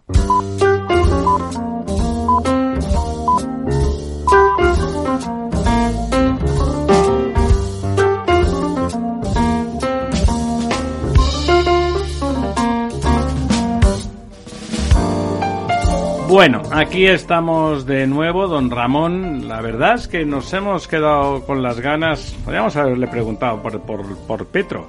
Me hubiera sabido, me hubiera gustado saber qué opinaba don Inocencio del ínclito ex eh, terrorista del M19. Yo, yo desde luego creo que Colombia eh, es posible que haya entrado en una fase muy similar a la de Chile con Boric, que es una aventura hacia la izquierda que les puede llegar muy lejos y muy mal. Pero es que no es la izquierda, no es una izquierda democrática. No, no, es pero es que es una izquierda es fundamentalmente ineficaz, no saben hacer nada. Todo lo que ha hecho Maduro, todo lo que hizo Chávez antes estaba mal, estaba mal. No, no ha funcionado ningún negocio, salvo las tiendas que cobran en dólares y te dan caviar por kilos en, en Caracas. Eso sí funciona. Eso está funcionando y son precisamente los antiguos enemigos del régimen, pero que se han convertido en amigos porque están haciendo negocio. A mí me parece que es muy triste que países iberoamericanos del nivel de Colombia puedan caer en esta situación. Les ha faltado al final personas con responsabilidad, que tengan la, la posibilidad de hablar claramente. No digo que sea Vargas Llosa, que parecía como era el hombre responsable frente a Fujimori en tiempos, etcétera, etcétera, pero falta responsabilidad. Que México esté gobernado por un presidente como AMLO es increíble. Un país como México, con una riqueza extraordinaria, un empresariado formidable, lo estamos viendo en España, están viniendo los empresarios mexicanos a quedarse y, a- y bienvenidos sean muchos. Bueno, es, es que es una falta de responsabilidad que un país como ese de un giro ahora a las izquierdas como si saliera de la guerra con los con las FARC. Eso sucedió hace ya cinco años, ha pasado mucho tiempo. Tenían que estar en otros temas. Bueno, ahí la, la, la verdad es que da, da un poco de miedo, ¿no? El que, Sí, de una, sí, que sí, de una sí. forma absurda, de una forma absurda, un país que estaba mejorando manifiestamente, Rápidamente. coloca no un socialdemócrata, no a alguien del sistema democrático que se va más a la izquierda, porque no es eso el señor Petro, hay que decirlo. El señor Petro, es un representante del populismo mm, más reaccionario, desde el punto de vista izquierdoso, pero reaccionario, alguien que viene de la guerrilla y de la violencia, ¿no? O sea, desde luego nada recomendable. Bueno, eh, y si ahí políticamente podemos decir que se acaba de iniciar un incendio en, en Colombia, que veremos cómo acaba, eh, incendios en España tenemos, don, don Ramón, pero Bueno, pedazos sí. de incendios. Los incendios, esto de la Sierra de la Culebra. Qué curioso, hombre. ¿Cómo es posible que en toda la prensa de hoy se habla de la Sierra de la Culebra, que se está incendiando, que se está calcinando, que la gente ya ha perdido la noción de que es calcinar, es poner con cal y morir toda la vida alrededor, lo cual es una exageración notable, etcétera, etcétera. Nadie haya relacionado la culebra con el lobo. es la reserva mayor de lobos de España desde donde se ha extendido al resto de Castilla. No, pero ha sido esta mañana, don, don Ramón. En Pues el... yo no lo he visto en no, ninguna no, le parte. cu- Le, cuento, le cuento. Esta mañana en el, en el estudio, en el Estado Ciudad, hemos tenido a don Valentín Gómez, me- ingeniero de Montes, de esos que con usted simpatizan, eh, que, que es vicepresidente del Instituto de Ingeniería de España, y nos comentaba que lo que ocurrió por- ha sido tan terrible porque cayeron en una tormenta eléctrica muy potente, cayeron tres rayos prácticamente de forma simultánea y se, y se incendió la sierra por tres puntos distintos. sí, sí, sí, sí. Y realmente ha sido muy complicado intentar apagarlo. Y no, lo que sí que nos dice, que es donde usted estará más de acuerdo, es que de golpe en esta España democrática, por algún motivo pseudoecologista, dejó de hacerse gestión forestal. Dejaron de limpiarse los bosques porque si no haces gestión forestal y aprovechamiento, pues limpiar el bosque es muy caro. No, y entonces- los lobos viven, viven peor. y ta- todo el mundo vive peor. Y los lobos viven peor con, la, con, con los bosques limpios. Claro, porque entonces se acota más su territorio y se acota, la- está más civilizado, es más apto para la ganadería, el lobo se tiene que ir a lugares más escarpados y por lo tanto queda más apto. Con ese, con esa falta de, de gestión forestal que nos proporcionaría nos proporcionaría madera, nos proporcionaría madera en tablones para hacer cosas. Se compra mucha madera en España. La gente no es consciente Bueno, de que España importa mucha madera. Madera, importa la mitad de la madera que consume, ¿qué me va a decir a mí? De los 30 millones de metros cúbicos de madera sin corteza que se consumen, la mitad se importa. Entre ellos, por ejemplo, eucalipto de Argentina, eucalipto de Uruguay. Eso es para hacer celulosa, ¿no? Para, para hacer celulosa. Y luego el pino del Báltico es la principal madera de calidad para, Para la hacer mueble. Y podríamos cortar mucha más. El bosque está envejeciendo Totalmente. innecesariamente. Eso nos decía don Valentín esta mañana, que, que se- no hay gestión, se podría talar muchísimo más. Es más, se debería talar muchísimo más y, eh, y, con, y de fruto de esa limpieza y de esa poda selectiva daría una cantidad de biomasa muy importante que no tiene huella de carbono porque es fruto, es fruto, es renovable porque es una energía que renovable. usted es ingeniero, usted es ingeniero de caminos, canales y puertos, y yo soy ingeniero de montes de honor. Y lo que sé es que no se debe emplear la palabra talar. Talar es, tiene un sentido incluso Peyorativo, muy peyorativo sí. Sí, de, sí, es cierto. de cargarse el bosque de Pero no una, es verdad. de una sola vez. Tenemos que hacer cortes dasonómicos, dasocráticos, basados en la densidad del árbol, de las condiciones Sí, sí, del árbol. hacerlo bien, gestionarlo, gestionarlo. Entonces eso todavía en España no se ha hecho porque es mucho más barato comprar en Uruguay o comprar en Argentina o en el Paraguay o en el Báltico. Y se podría hacer. Lo que pasa es que hay mucho negocio por medio de importación de madera también que, que no está No, bueno, por no, y hay el prejuicio ese de que cuidar el bosque, que siempre significa cortar en cierta medida, cuidarlo significa Sí, cortar señor, en cierta sí, medida, señor. pues resulta que no está bien visto por el ecologismo, ¿no?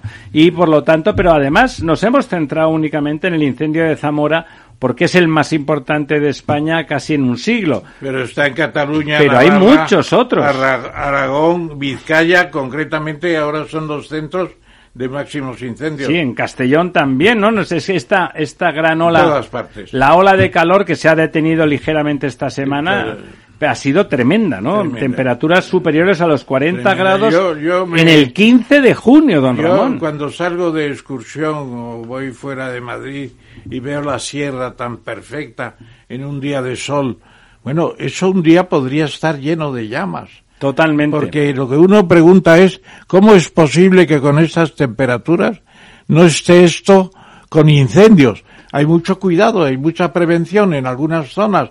Los pueblos, por ejemplo, como Cercedilla, son modélicos, absolutamente. El- la zona de Balsaín está muy cuidada. Bueno, eso es lo que tenemos que tener en toda España, porque si no, nos quedaremos sin bosques. Es una exageración también quedarnos sin bosques. Es muy difícil porque tenemos No, pero mucho. ya no es tanto que nos quedemos sin bosques como que el, recuperar eso, por ejemplo, la Sierra de la Culebra, que ambientalmente es muy importante, hablan de 100 años para que se recupere. Podemos hablar de daños de daños personales, podemos hablar de muertos, ya sean bomberos o gentes que están intentando apagar ese, esos incendios o bienes materiales. Cerca de Madrid, ahora que lo dice usted, donde yo vivo, cerca en San Sebastián de los Reyes, alrededor, es una zona preciosa donde hay cereal cultivado, por ejemplo, y hay, hay ese bosque ese bosque mediterráneo de tipo bajo con, con robles y encinas y con otras variedades y que no está limpio. Y como dice usted, un mal rayo puede incendiarlo y está cerca de lugares habitados. O sea, hay que, lo de limpiar los bosques, hay que recuperarlo como una actividad que además daría sentido a esa España que está vacía. Porque hace falta que esa gente esté ahí cuidándolos. Es que, es que media España es forestal, 26 millones eh, de hectáreas, de lo cual pues eh, unos 15 millones son de arbolado, de monte alto, y unos 11 millones pues son de monte bajo, etcétera, y ahí tenemos una buena masa. Y, costó construirla y hay que convertirlo en riqueza eso lo que pasa hay que mantener esa riqueza con más inversión es decir, lo que gastamos es poquísimo. Si hacemos transferencia de renta a esa España vaciada para que lo cuide, eso generará riqueza. Habrá que hacerlo y tendrá que imponerlo la Unión Europea si no lo Pero qué pena que lo tenga que decir la Unión Europea, ¿no? Porque es que el bosque, sobre todo, es mantener el, planeta frío. En cuanto se desaparece el bosque, se calienta. Bueno, en España aumenta la masa forestal año tras año. ¿eh? Sí, señor, a pesar de los incendios. Tendríamos que cuidar esos bosques, insisto, esa transferencia de renta no sería gratuita, sería porque España necesita proteger y limpiar sus bosques. Y ahí es, hay una posibilidad racional de transferencia de renta hacia los ciudadanos de la España vaciada, que inmediatamente, lo sabe usted eso mejor que yo, empieza a entrar ese dinero, esas rentas nuevas entrarían en el circuito de consumo y generarían economías colaterales, ¿no es así? Más o menos la economía forestal parece que no, pero está abandonada. Está abandonada. Incluso un pinar como Balsaín, eh, usted entiende que hubiera una empresa pública con los mejores pinos del mundo perdiendo dinero, pero bueno, ¿qué es eso? Pues porque las inversiones que se han, se han hecho se han hecho mal también y tienen que haber unas auditorías y por lo pronto seguramente no deben ser públicas las las las eh, eh, las zonas de, de, aprovechamiento de la madera? ¿Por qué tiene que ser de, del patronato nacional del... del porque no puede haber colaboración público-privada, quiere decir usted. Exactamente, son negocios privados. Conservar un bosque es un negocio privado. La mayoría de los pero si no se deja aprovechamiento, nadie quiere conservarlo, claro. Nadie quiere conservarlo, están abandonados. ¿Cuánto, qué renta podría dar ese de los pues mire, mi media España de forestal y de pastizales, que son 24 millones de hectáreas, 26 millones, perdón, pues dan menos del 1% del PIB. ¿Y qué podrían dar? Hombre, eh, haciendo... Haciendo explotación sistemática, sistemática y seria. Y además, digamos, calculando también el oxígeno que se crea, claro, el claro. CO2 que se absorbe porque son sumideros. Son sumideros los bosques, sumideros, etcétera, etcétera. Hombre, para que dieran el, el 5% del PIB sería mucho. ¿Pero se podría conseguir eso? Depende de, Bueno, pero eso en transferencia de renta podría repoblar, podría significar empleo sí, para señor, lo que pasa es que repoblar en España se considera franquista. El que planta pinares nuevos dicen es un franquista. Y el que hace un embalse también es franquista. También era y el que opera del apéndice también, es franquista. Y el Valle de los Caídos franquista. Bueno, eso sí que es franquista, don Ramón. el Valle de los Caídos, que lo tiren abajo no, tiene sentido, pero franquista es, ¿no? O sea, no, no nos vamos a engañar. A ver, ese teléfono, don Ramón, que hay que cerrarlo. Bueno, seguimos allá. Digámoslo don Ramón le llama luego a alguien. Bueno, ¿qué nos, qué, nos, ¿qué nos dicen de las navieras? ¿También quieren trabajar en, en la industria aérea? Bueno, es que... ¿Tienen futuro las navieras, don Ramón? ¿Cómo? Son las empresas más rentables del mundo en estos momentos. El- hablamos de transporte de mercancías, claro. Transporte de mercancías marítima, oceánica. Pero si son tan rentables, ¿por qué no hacen el favor de poner más barcos que están todos en Pues es cola? lo que están intentando hacer. Por ejemplo, además se están metiendo en el sector el sector aéreo para transportar muchas más cosas por aire.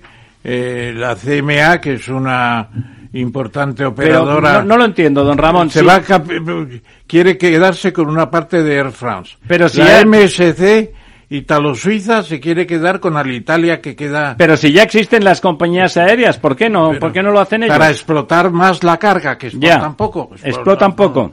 Y luego Maersk, que es la valedora, La supergigante, la más sí. importante, se quiere, quiere hacer su propio cargo, empresa de cargo, con 15 aviones que ha comprado inmediatamente ya, y otros 5 que tiene pedidos. 20 millones de, un- 20 aviones de una atacada. Bueno, eso es impresionante. Entonces, tiene que haber un aumento de la, de la capacidad de transporte. Lo que pasa es que también es muy peligroso ir directamente a un aumento sin diversificar, etcétera, porque puede cambiar el ciclo en tres años y se castigan ellos mismos. ¿eh? Es terrible. Lo del transporte marítimo tiene unos son, unas ondas de, de, Ya. de variación espectaculares. Claro, depende del comercio, del Tienen comercio mucho, internacional. tienen mucho claro. miedo, tienen mucho miedo. Es un monopolio prácticamente. ¿Lo van a hacer o no lo van a hacer? Van a hacer bastante en materia de carga aérea. Yo creo que Más que de marítima. marítima la tienen a tope, la tienen a tope. Claro, pero construir un barco se tarda un año, ¿no? depende del barco y dónde. En- si es en si es en el Ferrol, dicho con todo el cariño que tengo yo a los ferrolanos, o si es en Cádiz o es en Cartagena, pueden ser cinco y seis años. Si es en China o en Japón, eh, es la cuarta parte. O sea que no vamos a tener un... Y sobre todo, cómo construyen, No vamos a tener un puñetero contrato, entonces, cómo ¿no? construyen los barcos en Corea del Sur. Es la meca.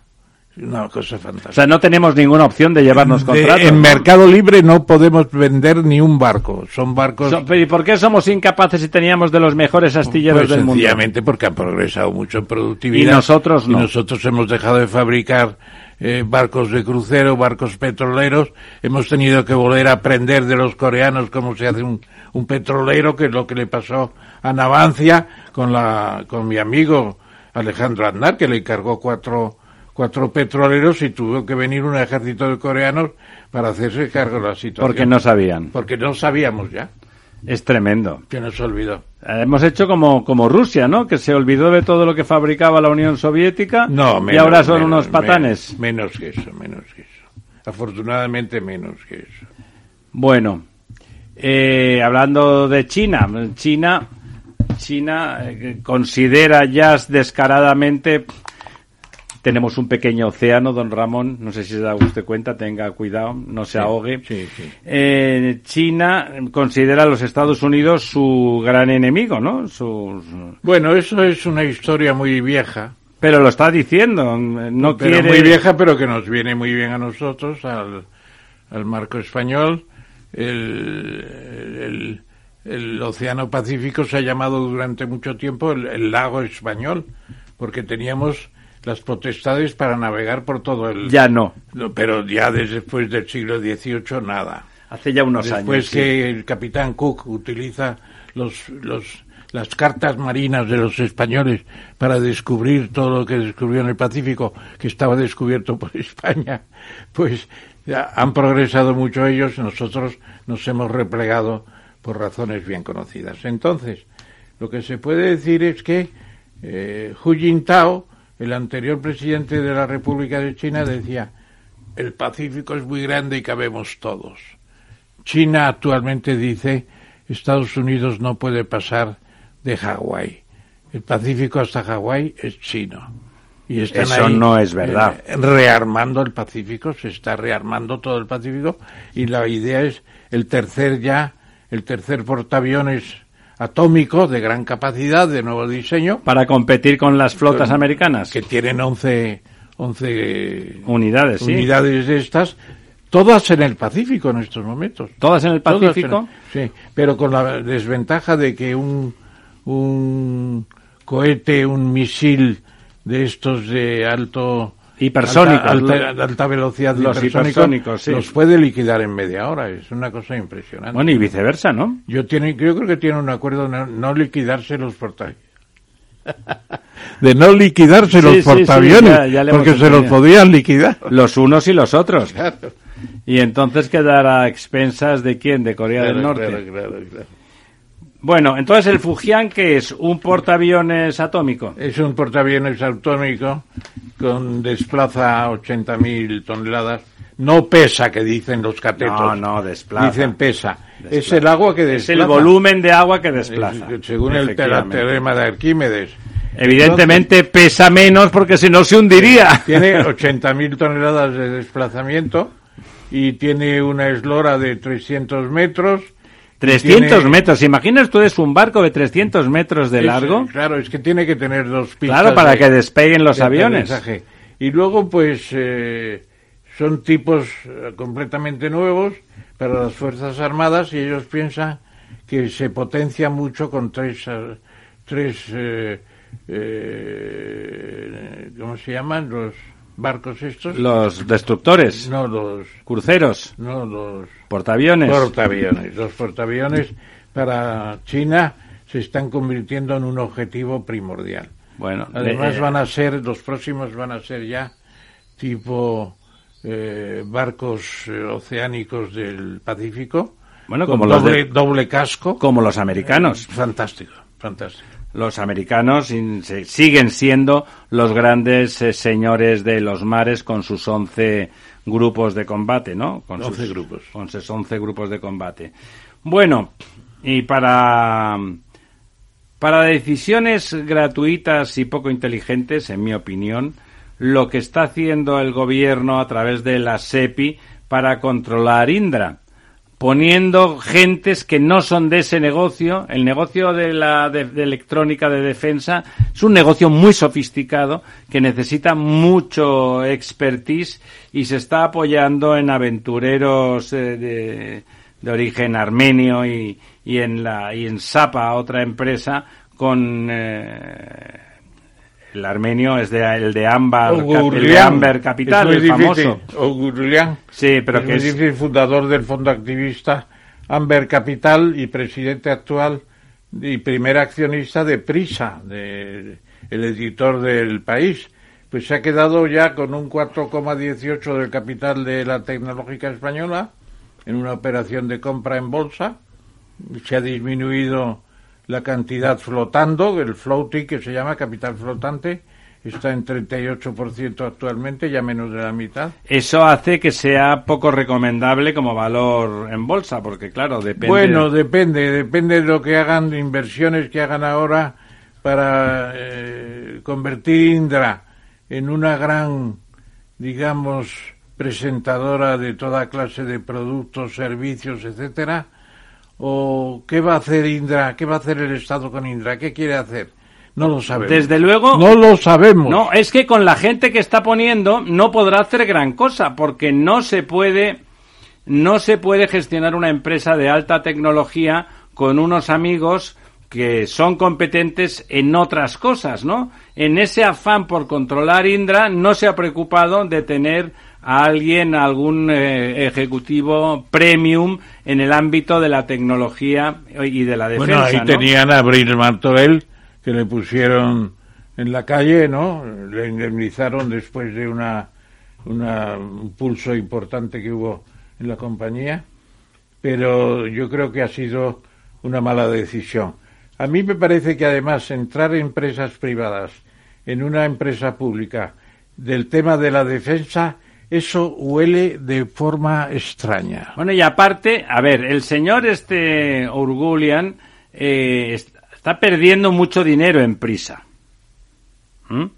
¿Qué esto que es una compensación? Porque evidentemente a nadie se le escapa que, que Barroso, Contreras son, son excrecencias colaterales del PSOE y de Sánchez. Están ahí para hacer el trabajo que tienen que hacer. Y está perdiendo mucho dinero el señor Orgulian. Eh, ¿Por qué entra en Indra? ¿Para compensarle de alguna manera? O sea, estamos frivolizando, estamos frivolizando eh, con un sector, como dice usted, tan importante como, como el de la defensa, metiendo a los de Amber Capital porque le interesa al gobierno, no, no al gobierno, al presidente del gobierno y al partido en el gobierno para seguir eh, controlando prisa, que Yo- sí que yo- es una herramienta de control ideológico Yo creo y que es un tema de interpelación en las Cortes, ¿eh? En el Congreso de los Diputados tendría que haber una interpelación que se propone hacer el gobierno de Indra. La pregunta ¿La, la va a dejar seguir siendo una compañía de tecnologías muy diversificadas o va a concentrarse en el sector de la defensa? ¿Con qué, con qué proyectos? No, exacto. ¿Cuál es el proyecto? ¿Por qué están entrando los accionistas que están entrando? ¿Qué sentido estratégico tiene? O sea, la pregunta es, ¿alguien se está dando cuenta de lo que, que está haciendo el gobierno con Indra es completamente inadecuado y desde luego es la peor manera para que Indra compita en una liga donde los jugadores son muy buenos. La liga del- de la electrónica de defensa pues probablemente es de los sectores tecnológicamente más desarrollados y más competitivos del mundo. Bueno, y en temas como, qué sé yo, por ejemplo, el sistema electoral de países enteros depende de Indra en estos momentos, gran parte de Estados Unidos. Entonces, lo que yo creo, una interpelación en el Congreso de los Diputados sobre Indra sería interesante. ¿O está preparando esa Indra nueva para determinado control de unas elecciones Bueno, que, serán una- delicadas para el señor Sánchez? El señor que haga la interpelación tiene que plantear eso, lógicamente, y el gobierno tiene que explicar qué quiere hacer de Indra. ¿Qué quiere hacer? Claro. Algo más que sistemas electorales, se supone. ¿Y para qué esos sistemas Aer- electorales?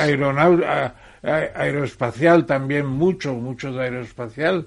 Eh, gran cantidad de Parece elementos- que está elementos ju- importantes de los satélites artificiales que tenemos en el universo tienen partes españolas muy completas y son de Indra casi todos.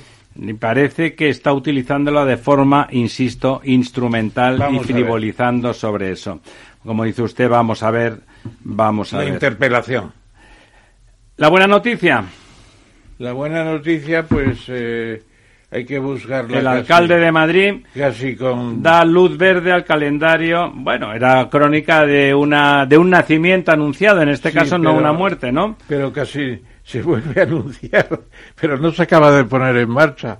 Y ahora lo que nos dirán es que no van a encontrar mano de obra para Bueno, las... no nos lo dirán, es que la gente no quiere trabajar en construcción, No que, quieren, no que es quieren. muy cansado y, hay que además con las- autorizar la entrada de trabajadores de la construcción y son Perdone. del África Negra casi con tres millones y medio de parados. Claro. Pero, ¿Eso qué sentido tiene? ¿Qué sentido tiene? Pues no tiene ningún Claro, hay sentido. que cubrir las vías ferroviarias que parten en norte de la ciudad en dos. Y luego hay que establecer un, todo un sistema No, es un de- grandísimo de, ocupación proyecto. de ese territorio, de parques públicos, de zonas verdes, etcétera, etcétera, etcétera. Yo creo que es un gran proyecto, pero que el alcalde debería informar más. A mí me parece que informa un poco. Informa un poco. Además, ahí hay un grupo que maneja el capital y que ha debido hacer compras y ventas extrañas. ¿eh? También me parece. Cuando dice extrañas, ¿qué quiere decir? Pues Eso lleva muchos años comprado inconven- todo, ¿eh? Inconvenientes para el desarrollo del proyecto. ¿Usted cree? Pues yo creo que sí. ¿Por qué? Porque lo cree. Explíquenos, Pues, hombre. Pues me, me puedo pensar que hay una operación especulativa en marcha y en un momento dado dicen si quiere que seguimos adelante, en vez de 14.000 viviendas que están autorizadas, queremos las iniciales, que eran 28. Por ejemplo. ¿Pero por qué lo cree usted eso? Pues porque está todo el mundo a- ojo a visor, es un, una cantera de Madrid a llenar de cosas y es muy apetecible todo eso. Y claro, eh, Bueno, lo que tiene que haber es hay control, habas, no hay habas contadas y esas habas van a costar mucho más, van a tener un precio cada vez más elevado.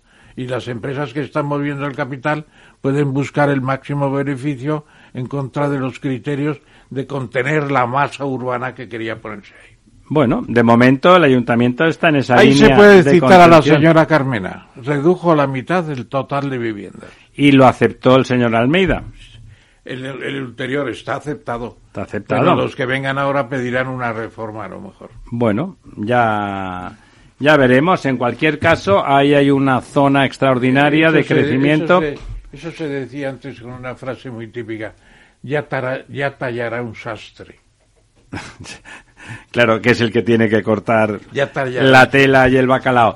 Muy bueno, bueno, ahí estamos, al filo de la medianoche.